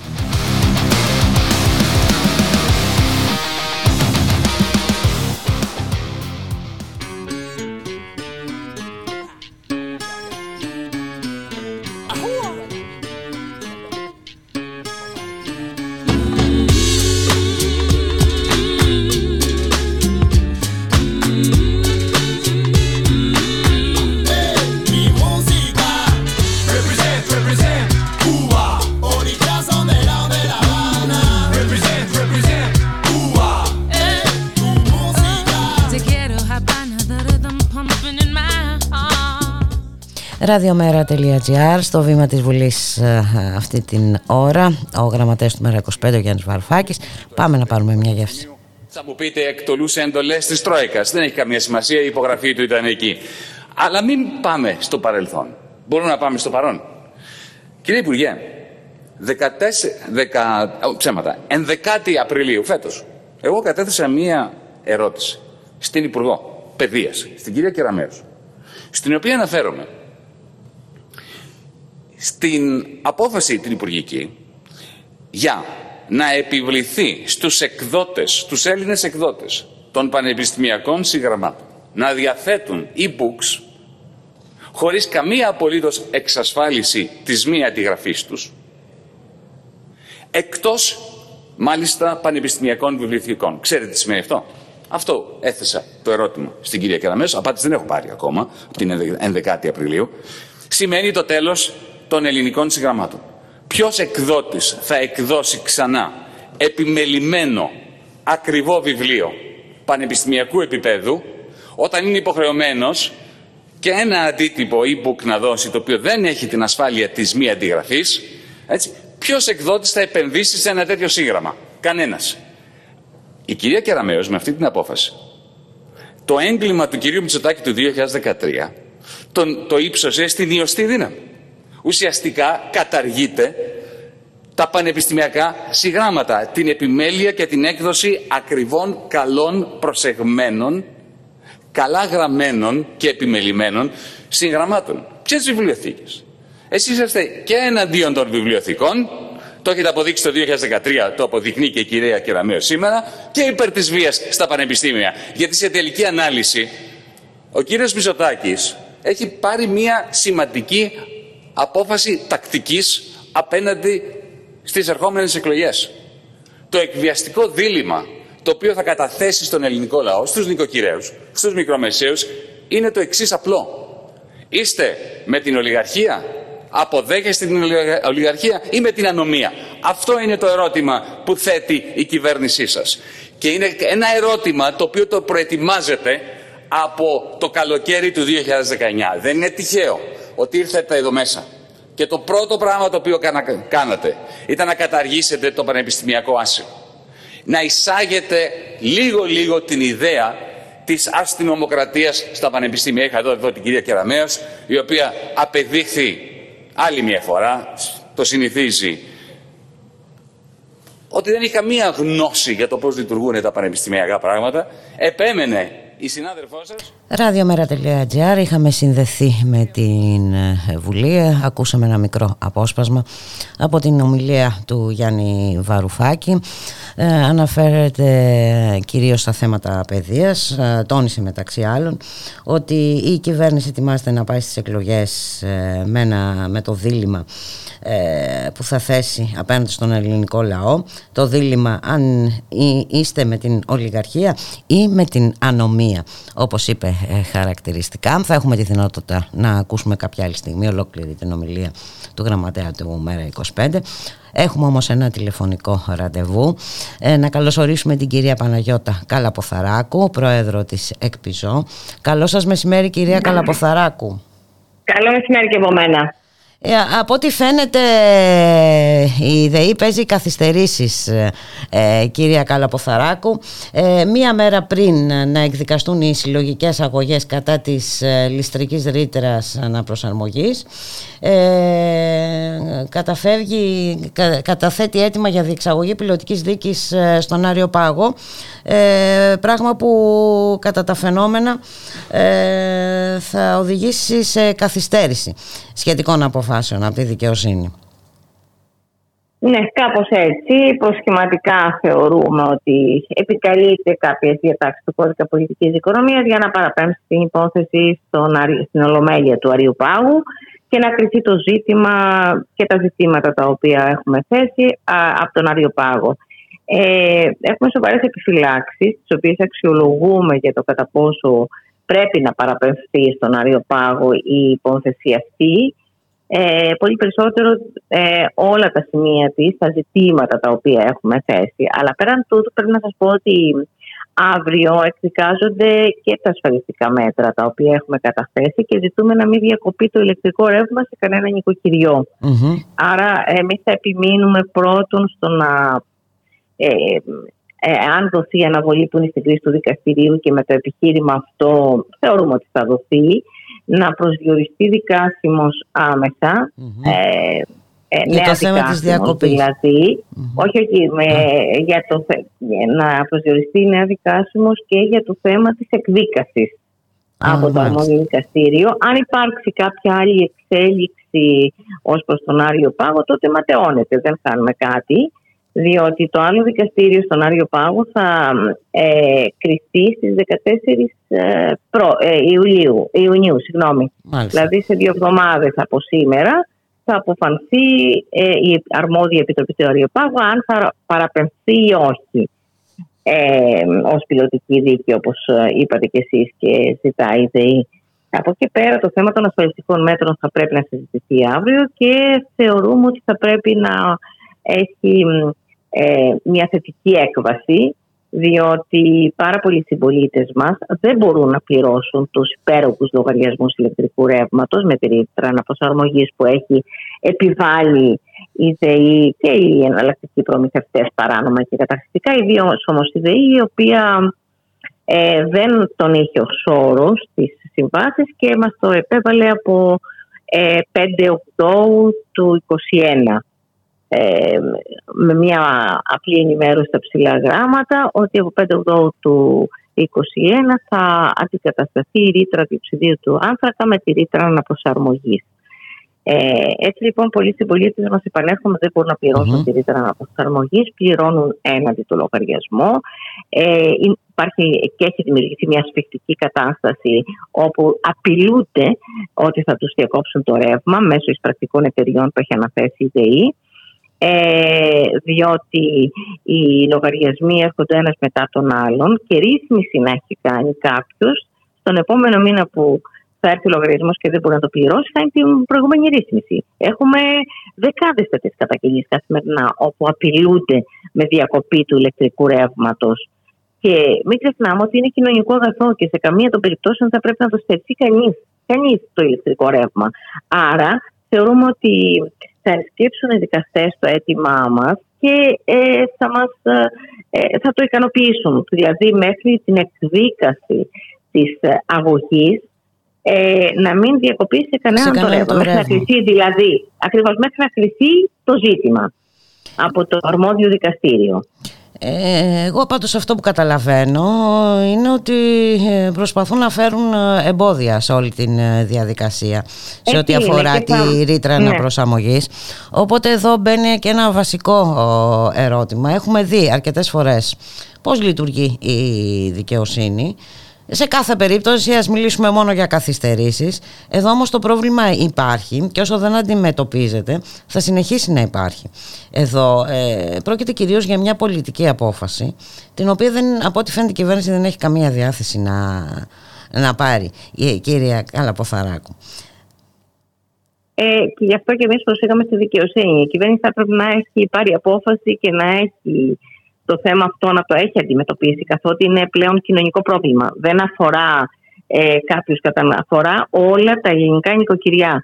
Τα 7 εκατομμύρια μετρητών, ε, οικιακών μετρητών και όχι μόνο και μικροεπιχειρήσεων, όπου έχουμε σύνθεση ηλεκτρικού ρεύματος. Άρα είναι ένα κοινωνικό πρόβλημα είναι ένα κοινωνικό αγαθό το ρεύμα που θα έπρεπε να έχει επιληφθεί η κυβέρνηση και να έχει πάρει μέτρα ουσιαστικά και αποτελεσματικά και όχι προσωρινά και πρόσκαιρα όπως έχει πράξει μέχρι τώρα με κάποιες επιδοτήσεις κλπ. κλπ.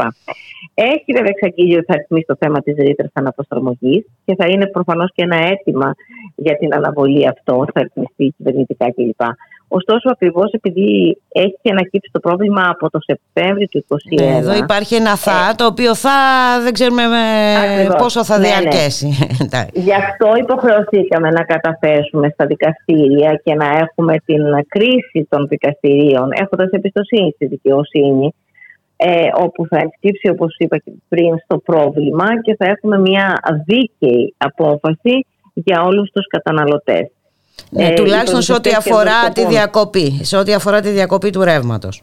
Ακριβώς. Αυτό που είναι και άμεσο. Και από εκεί πέρα θα έχουμε και μία δίκαιη κρίση ως προς την ε, αδιαφάνεια ε, και την καταχρηστικότητα του όρου αυτού, όπου χωρίς κριτήρια αυξάνουν κατά το δοκούν, ε, προχωρούν δηλαδή σε αναπροσαρμογές οι οποίες είναι πάρα πάρα πολύ υψηλές, είναι αδικαιολόγητες, είναι άδικες, είναι αδιαφανείς και άρα θα πρέπει να ρυθμιστεί αυτό το θέμα. Είναι αδιαφανής και εντωμεταξύ ε, βλέπουμε αυτά τα ε, υπερκέρδη ε, των εταιριών αυτών των συγκεκριμένων να αυξάνονται συνεχώς και απ' την άλλη να μειώνονται. δηλαδή κάθε φορά αξιολογούνται και από την ΡΑΕ και διαφορετικά. Έτσι, οπότε και εκεί δεν έχουμε μια καθαρή εικόνα, κυρία Καλαποθαράκου.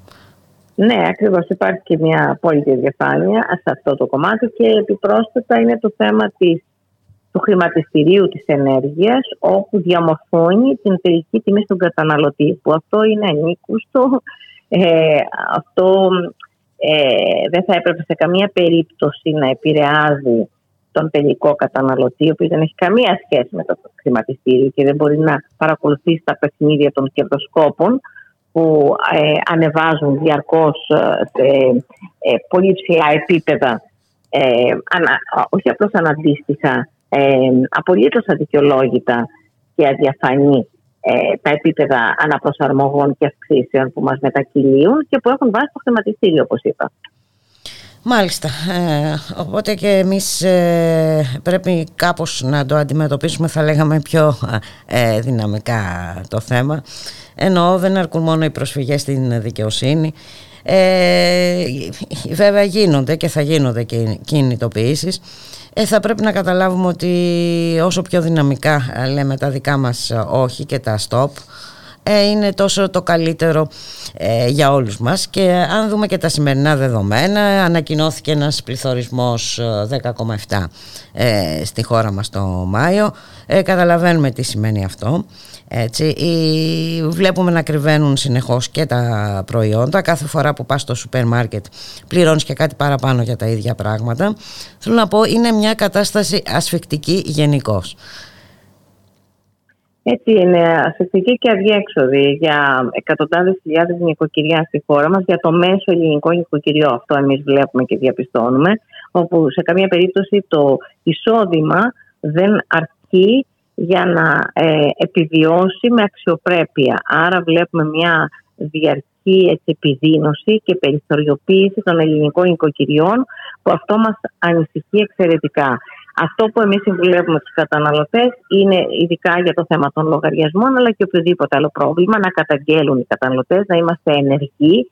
Το λιγότερο που μπορούμε να κάνουμε είναι να στέλνουμε καταγγελίες και η εκπληρώση αυτό διευκολύνει όλους τους καταναλωτές. Έχουμε αναρτήσει στην ιστοσελίδα μας υποδείγματα καταγγελιών, ώστε να φτάνουν στις αρμόδιες αρχές να κατακλείζονται από διαμαρτυρίες των καταναλωτών για τις αξίες του ηλεκτρικού ρεύμα, στο φυσικό αέριο, στα υπόλοιπα αγαθά που είναι πρώτης ανάγκης.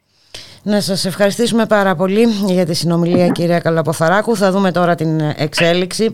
Τουλάχιστον όπως είπατε και εσείς, ε, καλό είναι η δικαιοσύνη ε, να αγκαλιάσει το δίκαιο το αίτημα, να μην κόβεται το, ε, το ρεύμα σε κανένα σπίτι όπως πολύ σωστά ε, υπογραμμίσατε είναι ένα κοινωνικό αγαθό που δεν πρέπει κανείς να στερείται. Να είστε καλά, ευχαριστώ πάρα πολύ.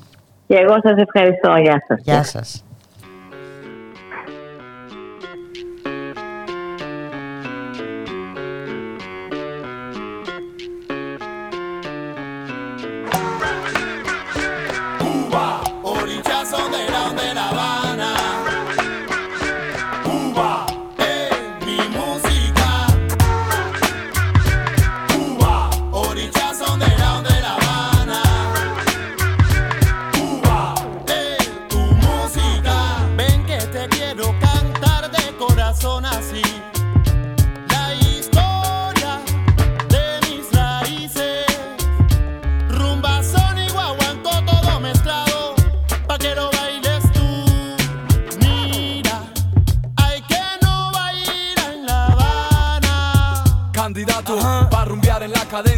Represento mis ancestros, toda la mezcla. No lo pierdas, bro. Latinoamericano de La Habana, te lo mando con sabor mejor. Aprenderás que en la rumba está la esencia. Que mi guaguanco es sabroso y tiene buena mezcla. A mi vieja y linda Habana, Un sentimiento de manana. Todo eso representa. Cuba, orillazo de la,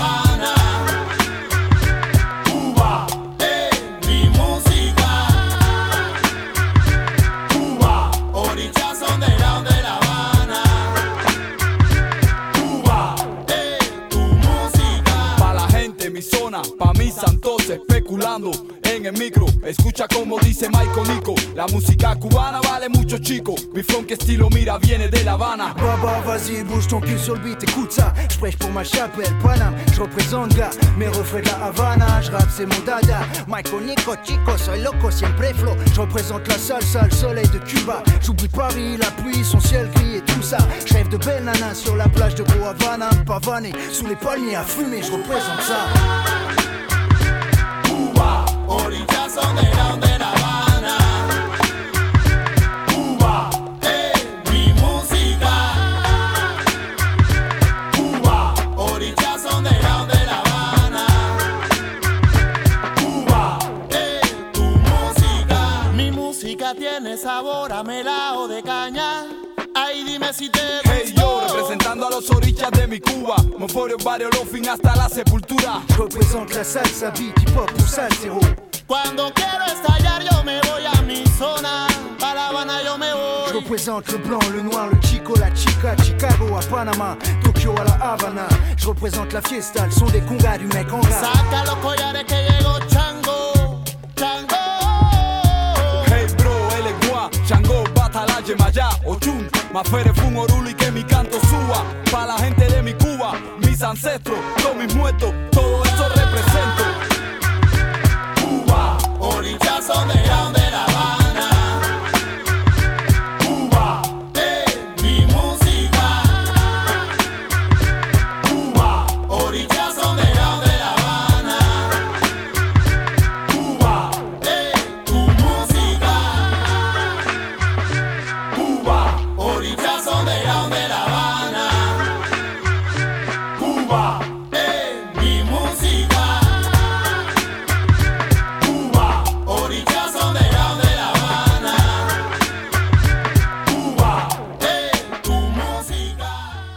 Ραδιομέρα.gr, η ώρα είναι 2 και 20 πρώτα λεπτά. Στον ήχο Γιώργος Νομικός, στην παραγωγή Γιάννα Θανασίου Γιώργης Χρήστος, στο μικρόφωνο η Μπουλίκα Μιχαλοπούλου. Τελειώνει ο μήνας ε, σήμερα. Αύριο δυστυχώς αρχίζει για κάποιους ένας πολύ σκληρός μήνας. Κάποιοι ε, θα δουν την πόρτα της εξόδου από την ε, δουλειά τους. Αύριο έχουμε τετράωρη στάση εργασίας και συγκέντρωσης στο Υπουργείο Μετανάστευσης και Ασύλου στις 12.30 ενάντια ε, στις απολύσεις 150 συμβασιούχων στις διευθύνσεις ε, αλλοδαπών. Να καλωσορίσουμε τον κύριο Γαβρίλιο Ανίδη, πρόεδρο της Ομοσπονδίας ε, Συλλόγων Εργαζομένων Αποκεντρωμένων Διοικήσεων Ελλάδας. Καλό σας μεσημέρι κύριε Ιωαννίδη. Καλό μεσημέρι κυρία Μιχαλοπούλου, τι κάνετε; Ε, ό,τι μπορούμε ε, και ο Ανίδη η κατάσταση γενικά είναι πολύ δύσκολη για τη μεγάλη πλειοψηφία ε, του ελληνικού λαού και βέβαια μέσα σε αυτό το ασφικτικό οικονομικό περιβάλλον κάποιοι άνθρωποι θα χάσουν και τις δουλειές τους.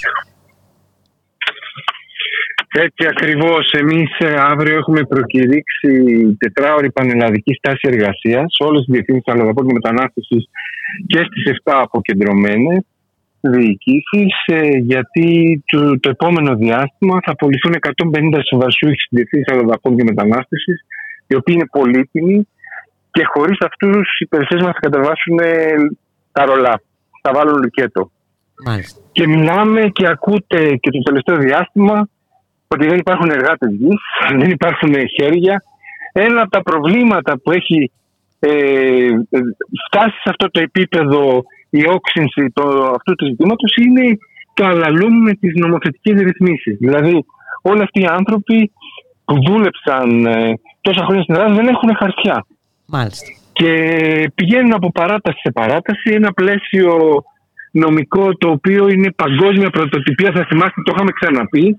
Δηλαδή να δίνει το δικαίωμα η ελληνική πολιτεία σε κάποιους ανθρώπους που δεν έχουν χαρτιά στη χώρα μας και είναι πολλά χρόνια να δουλέψουν για έξι μήνες σε έναν εργοδότη, χωρίς να μπορούν να πάρουν και να προλάβουν να βγάλουν και αύκα και, ε, εύκα και ε, πώς το λένε, αφημί και άμκα στον εύκα και να μένουν ε, εν τέλει μετά πάλι χωρίς χαρτιά και πάλι παράνομοι.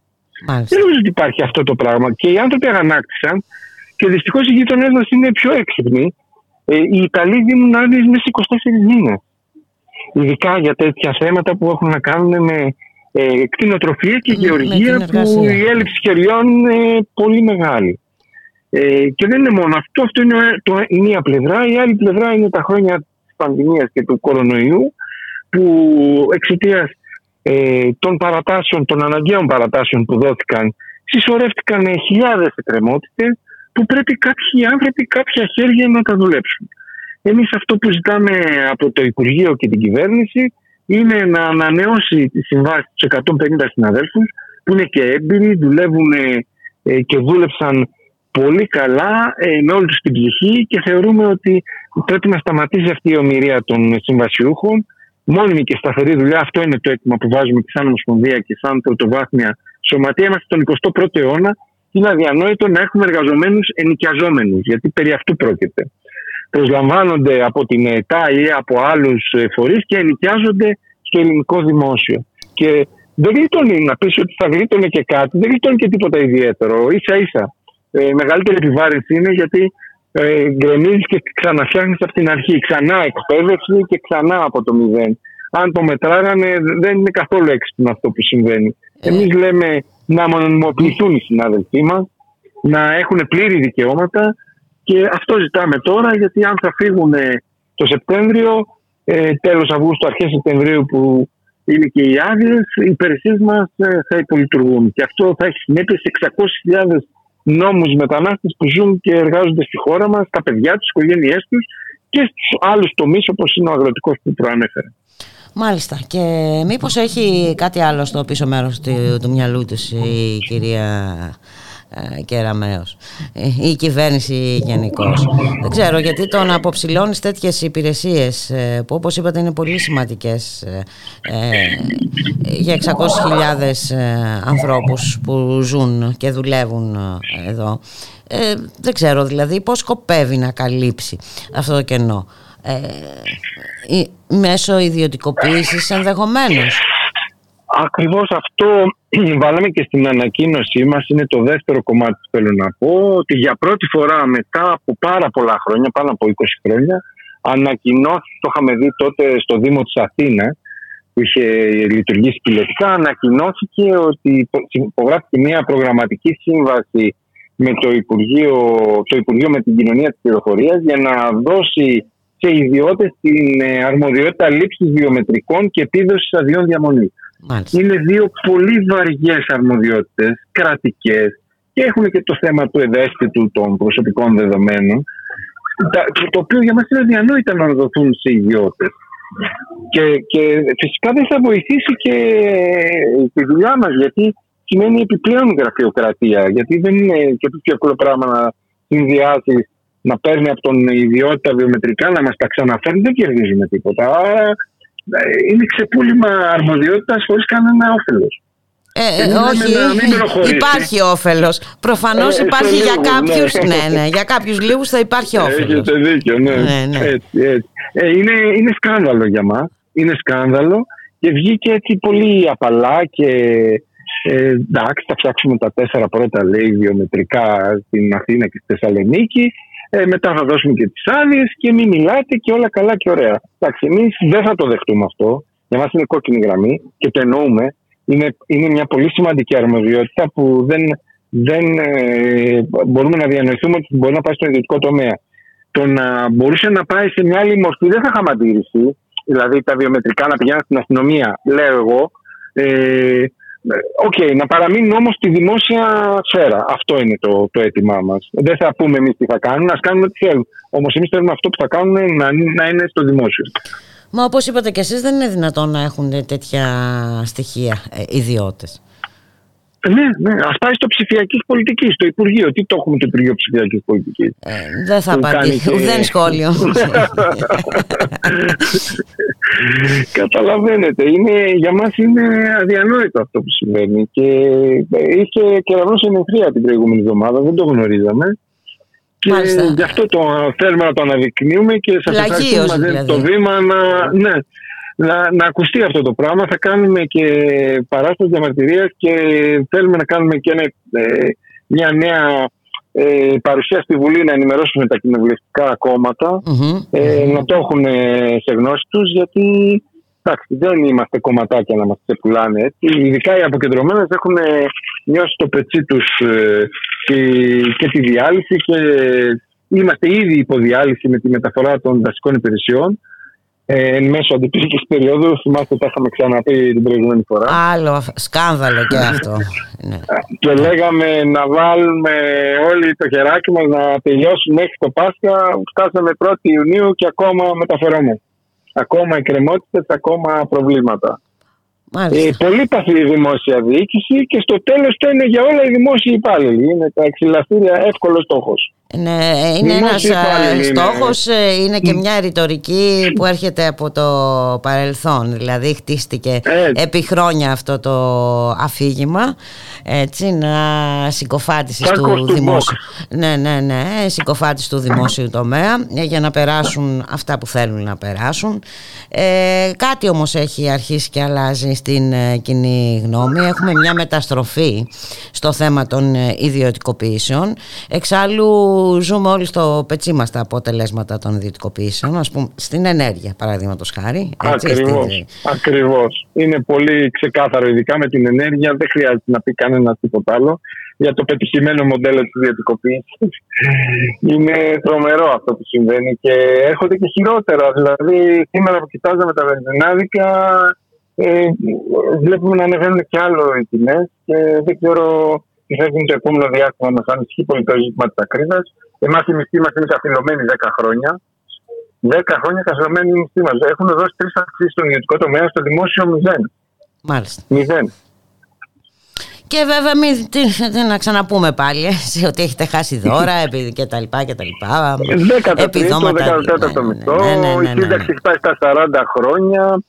Ε, δεν ξέρω, σε λίγο θα ανοίγουμε τις δημόσιες υπηρεσίες και γυροκομεία υποστηρικτικά. Για, συναδέλφους έτσι όπως το πάνε με την αύξηση των ορίων ηλικίας.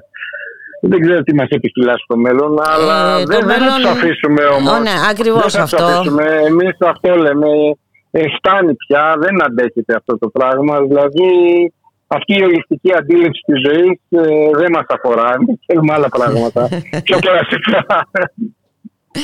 Και νομίζω ότι αξίζει για να επανέλθουμε στο αρχικό μας ε, θέμα συζήτησης αξίζει να, να σημειώσουμε ότι από όλα αυτά ε, που δρομολογεί η κυβέρνηση κανείς δεν θα είναι κερδισμένος ούτε οι εργαζόμενοι ε, ούτε Ακριβώς. και οι άνθρωποι που υποτίθεται ε, ότι θα ωφελούνται έτσι, ούτε οι μετανάστες ε, ούτε οι άνθρωποι που δουλεύουν εδώ και τελικά ε, και ούτε εξυπηρετείται και ένα μοντέλο μ, διευκόλυνσης ε, των αναγκών που υπάρχουν σε εργατικά χέρια.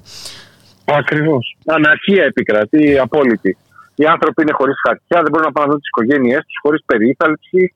Μέσα ε, στη, στη Μανολάδα οι συνθήκες είναι άθλιες. Ε, κοιμούνται μέσα σε νάιλον ε, πα- τόλ και φυτόρια με 60 και 70 βαθμούς το καλοκαίρι και, και κρύβονται να μην τους κυνηγάνε. Ε, ζούμε λες και είμαστε στο Μississippi πριν από 200 χρόνια. Ναι, ε, δε- και δεν είμαστε υπερβολικοί να το λέμε αυτό, δυστυχώς.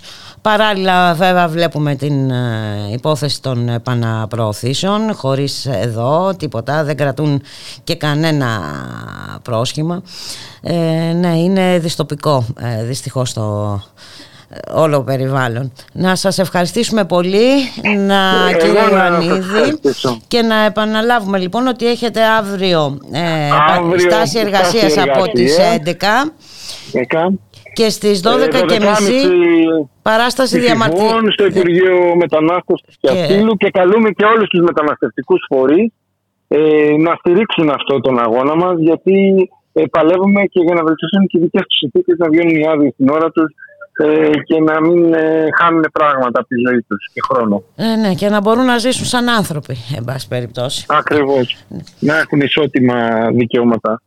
Έλληνες και ξένοι εργάτες πρέπει να έχουν ίδια δικαιώματα. Είναι παράδεκτο στον 21ο αιώνα να υπάρχουν τέτοιες διακρίσεις και αδικίες.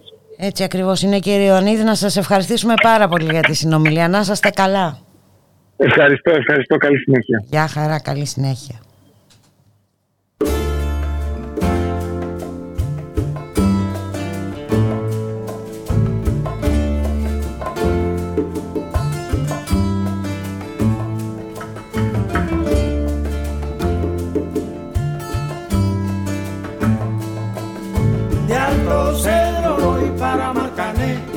Llego a Puerto voy para Mayarín.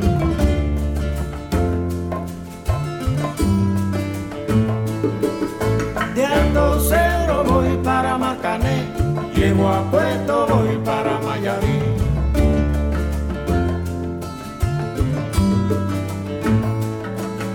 De Alto Cedro voy para Marcané, llego a Puerto voy para Mayarín.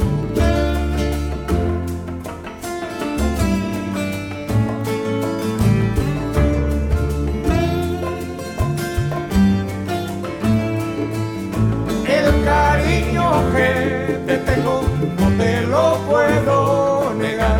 Se me sale la babita, yo no lo puedo evitar.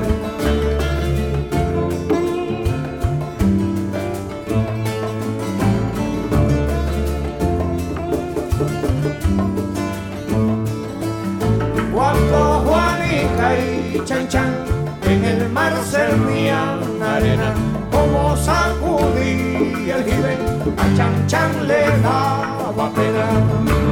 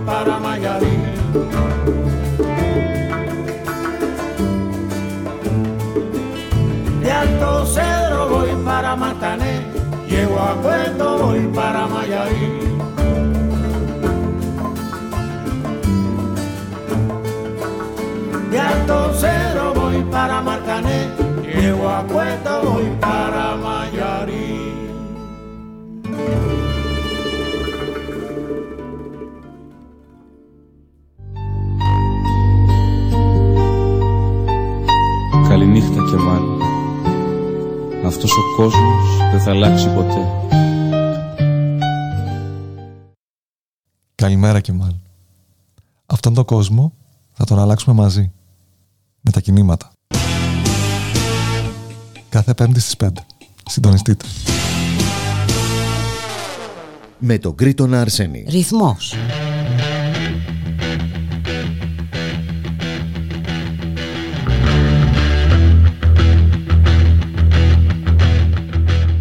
ανταπόκριση.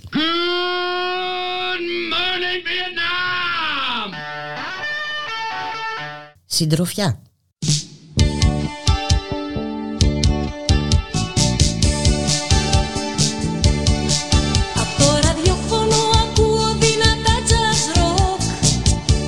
Ενημέρωση. Φυλακό ανήκει στους εργατές και όχι στα παρασίτα τους κεφαλαιοκρατές. Μελωδία.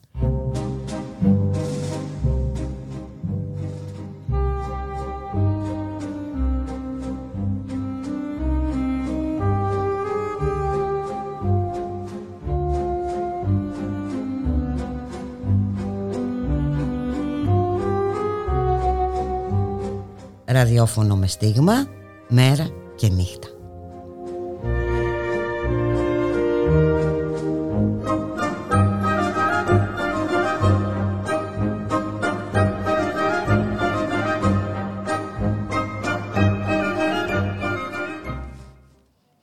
Ραδιομέρα.gr, 2 και 38 πρώτα λεπτά και σήμερα είχαμε συνέντευξη τύπου για τον τραυματισμό του φοιτητή Γιάννη Ντουσάκη στην Θεσσαλονίκη και την αστυνομική βία ε, στο Αριστοτέλειο Πανεπιστήμιο.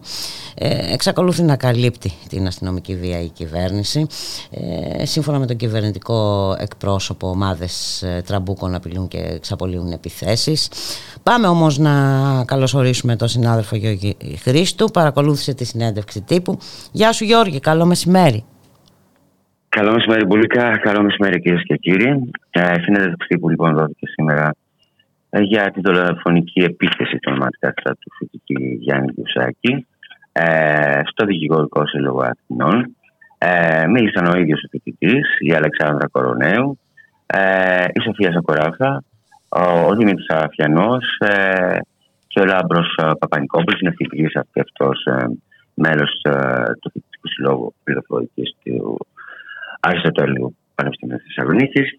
Ε, αρχικά, στην εισαγωγική του έτσι, τοποθέτηση, να πω ότι την παρουσίασε ο δημοσιογράφος Κωνσταντίνος Πουλή και μεταδόθηκε. Απευθείας από το The Press Project. Ναι. ναι, ναι. Λοιπόν, ο, στην εισαγωγική του τοποθέτηση ο δημοσιογράφος Κωνσταντίνος Πουλής ε, μεταξύ άλλων είπε ότι δεν είναι ούτε ο πρώτος, αλλά ούτε και ο τελευταίος που μπορεί να υπάρξει θύμα ε, αυτής της ε, ε, πολιτικής της κυβέρνησης. Ε, μάλιστα αναφέρθηκε στον κυβερνητικό εκπρόσωπο και είπε ότι ψεύδεται ασύστολα. Ψεύδεται ασύστολα και λέει. Ε, και αυτό σιγά σιγά έχει γίνει μια ε, συνήθεια στην κοινωνία, ότι είναι φυσιολογικό αυτό. Ε, είπε ότι η κυβέρνηση δεν έχει κανένα πρόβλημα α, με αυτό που κάνει στο Συντέλο Πανεπιστήμιο της Θεσσαλονίκη, διότι απευθύνεται σε ένα τμήμα της ελληνικής κοινωνίας που πιστεύει ότι καλά κάνει. Μάλιστα είπε ότι παίζει με τη φωτιά και αυτό ε, μπορεί να έχει αποτελέσματα απρόβλεπτα. Εξάλλου ε, να, να μην ξεχνάμε και Γιώργο γιατί έχει καλλιεργηθεί αυτή η εικόνα προβάλλεται εδώ και αρκετό καιρό. Ο, αυτό το αφήγημα περί λοιπόν, και ναι, ανομίας στα πανεπιστήμια. Περίμενε τώρα με πας στην κορονή στην Αλεξάνδρα, στην Αλέκα την Κορονέο με να ανακατεύει τώρα παίρνει να τη βρω στα χαρτιά μου. Ε, είπε η, η Αλέκα η Κορονέο έτσι, η ε, καθηγήτρια κοινωνιολογίας και παγκοσμίτερο σχολή κοινωνικών επιστημών της Παντίου. Είπε λοιπόν ότι το σύστημα κάνει συνολικά ε, επίθεση στα πανεπιστήμια και πριν φτάσουμε εδώ, η κυβέρνηση είπε, έφτιαξε ένα ολόκληρο αφήγημα αυτό που εσύ, μέσα από το 2020, το οποίο το ενδυνάμωσε μέσα στην πανδημία, για να περάσει την κατασκοφάντηση ε, των πανεπιστημίων στην κοινωνία με τον όρο Πανεπιστήμια της, Αυτονομ... Ε, της Ανομίας, Πανεπιστήμια Παύλα Δημόσιος Κίνδυνος. Πάνω σε αυτό το αφήγημα είπε η Ελέκα Κορονέου ε, ονόμασε τη βία κατά των φοιτητών, προστασία και ασφάλεια. Πάνω στα χτυπημένα σώματα φοιτητών δεν χτίζονται βιβλιοθήκε, είπε η Αλέκα, η Κορονέου.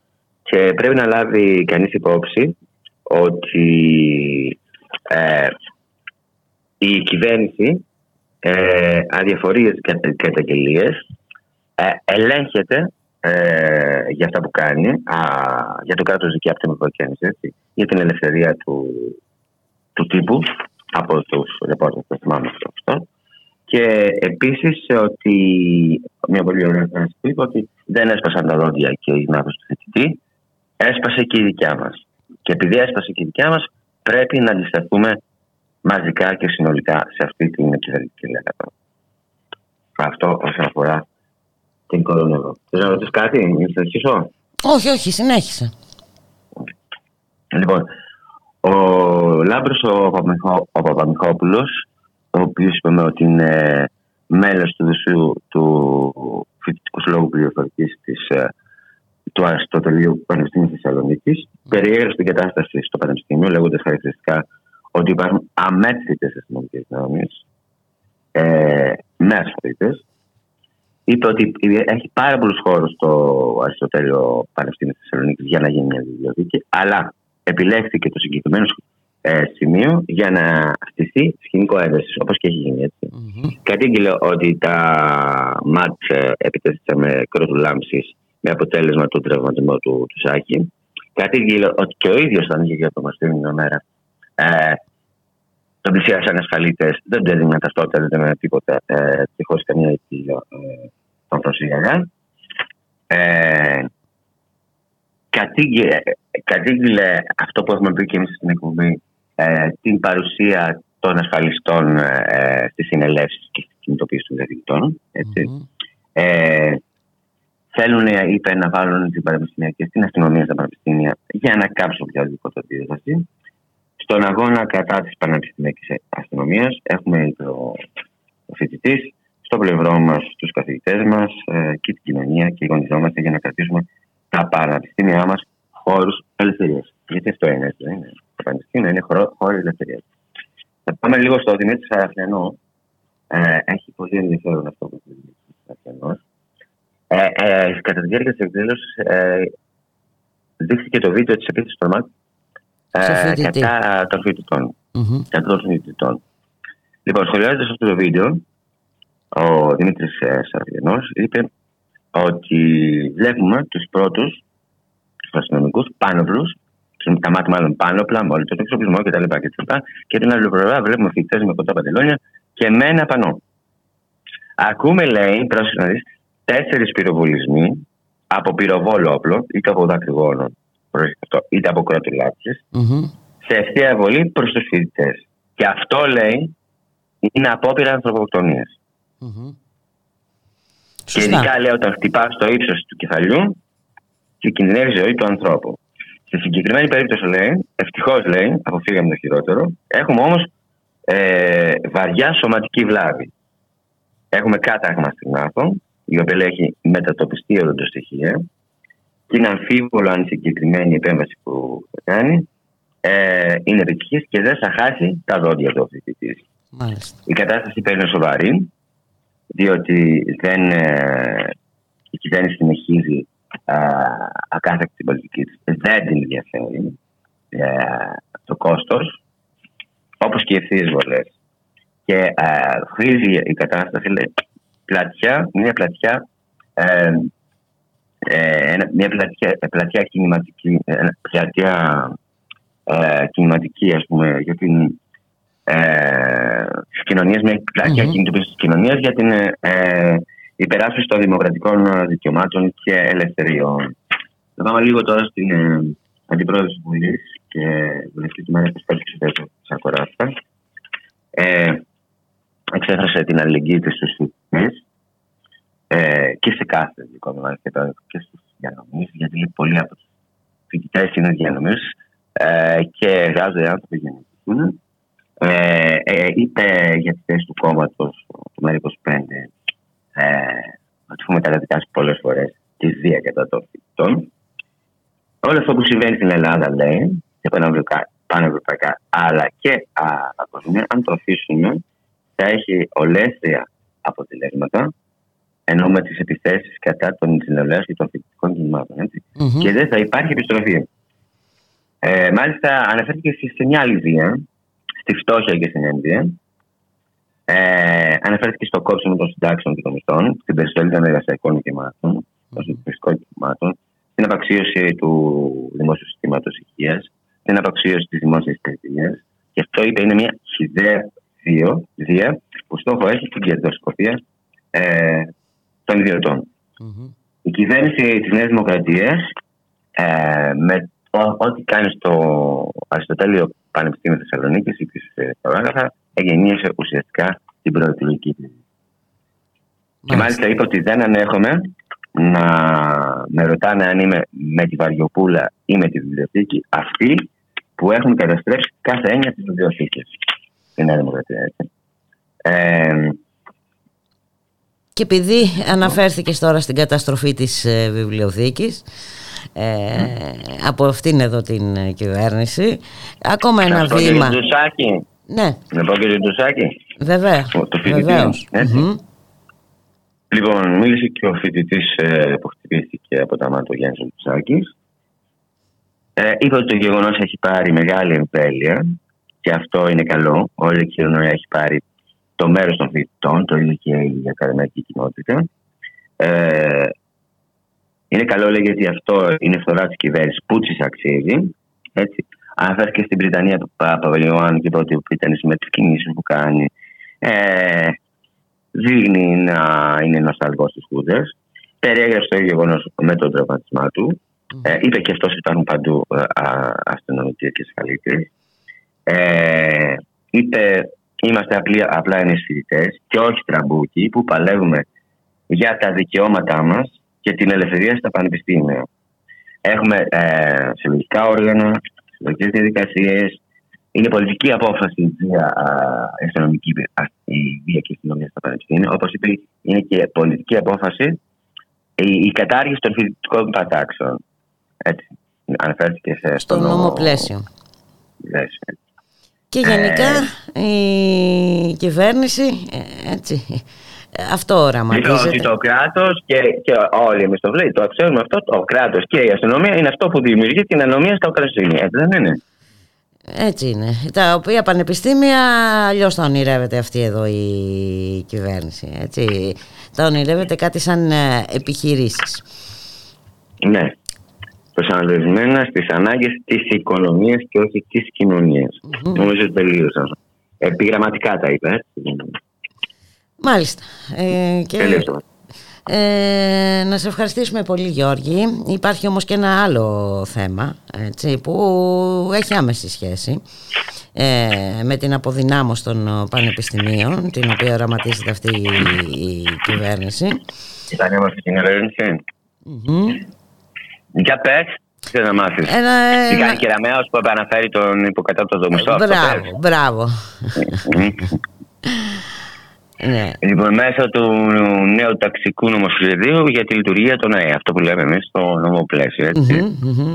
Θυμάστε πριν δυόμιση μήνες ο Πρωθυπουργός ο κ. Μητσοτάκης και ο Υπουργός Εργασίας ο κ. Χατζηδάκη με την παροκρουσία ανακοίνωσαν την αύξηση επέγγωμα του κατώτατου μισθού κατά 1,66 ευρώ την ημέρα.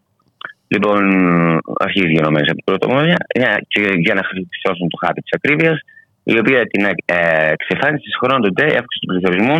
Πόσο είναι σήμερα, 10,7 είναι τα, Να μαζί είστε, τα να μαζί στοιχεία είστε, από να- τις να- ε, Eurostat. Να δούμε. Είναι μαζί, είναι μαζί.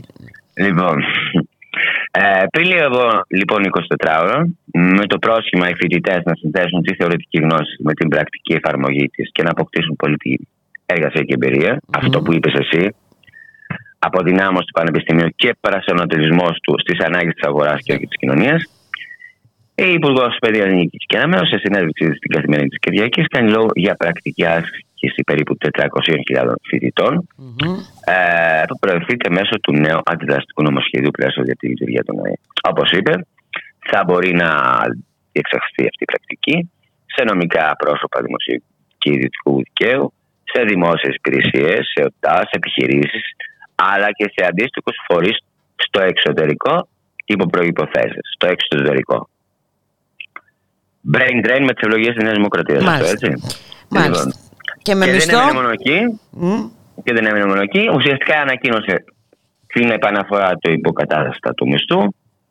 Ε, τι ρώτησε ε, ο δημοσιογράφος, πώς αμοιβόνται οι φοιτητές και απαντά αυτή. Το ύψο τη μηνιαία αποζημίωση για τη διεξαγωγή πρακτικής άσκησης προβλέπεται να είναι τουλάχιστον το 80% του νομοθετημένου κατώτατου βασικού μισθού. Μάλιστα. Είναι αυτό υποκατάστατος ή δεν είναι; Υποκατώτατος, ναι, ε, σαφώς και είναι. Η ίδια το είπε, δεν το λέμε εμείς. Όταν λέει ότι θα είναι στο 80% του κατώτατου ε, μισθού. Και συμπέρασμα. Φθηνοί εργαζόμενοι για τις υποστελεχωμένες υπηρεσίες του δημοσίου, για να μην προσληφθούν μόνοι προσωπικό, Βέβαια. έτσι, με λιγότερα χρήματα.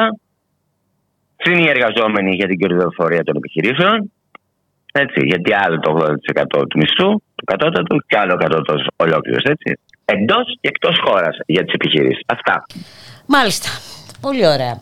Να σε ευχαριστήσουμε πάρα πολύ για το αναλυτικό ρεπορτάζ, ε, Γιώργη Χρήστου. Καλή Να είστε συνέχεια. Καλό απόγευμα. Φιλιά. Γεια χαρά.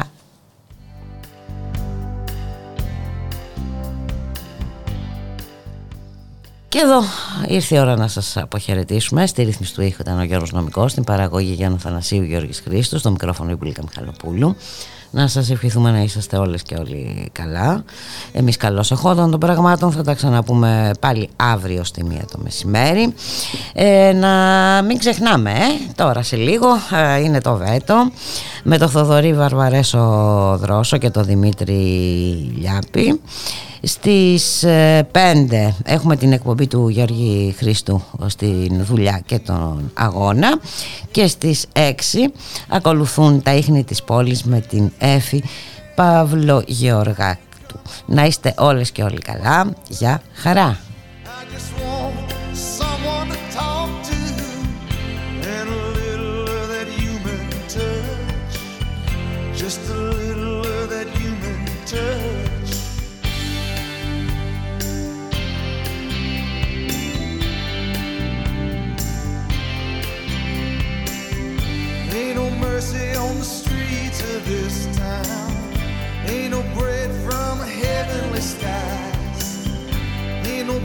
Drawing wine from this blood.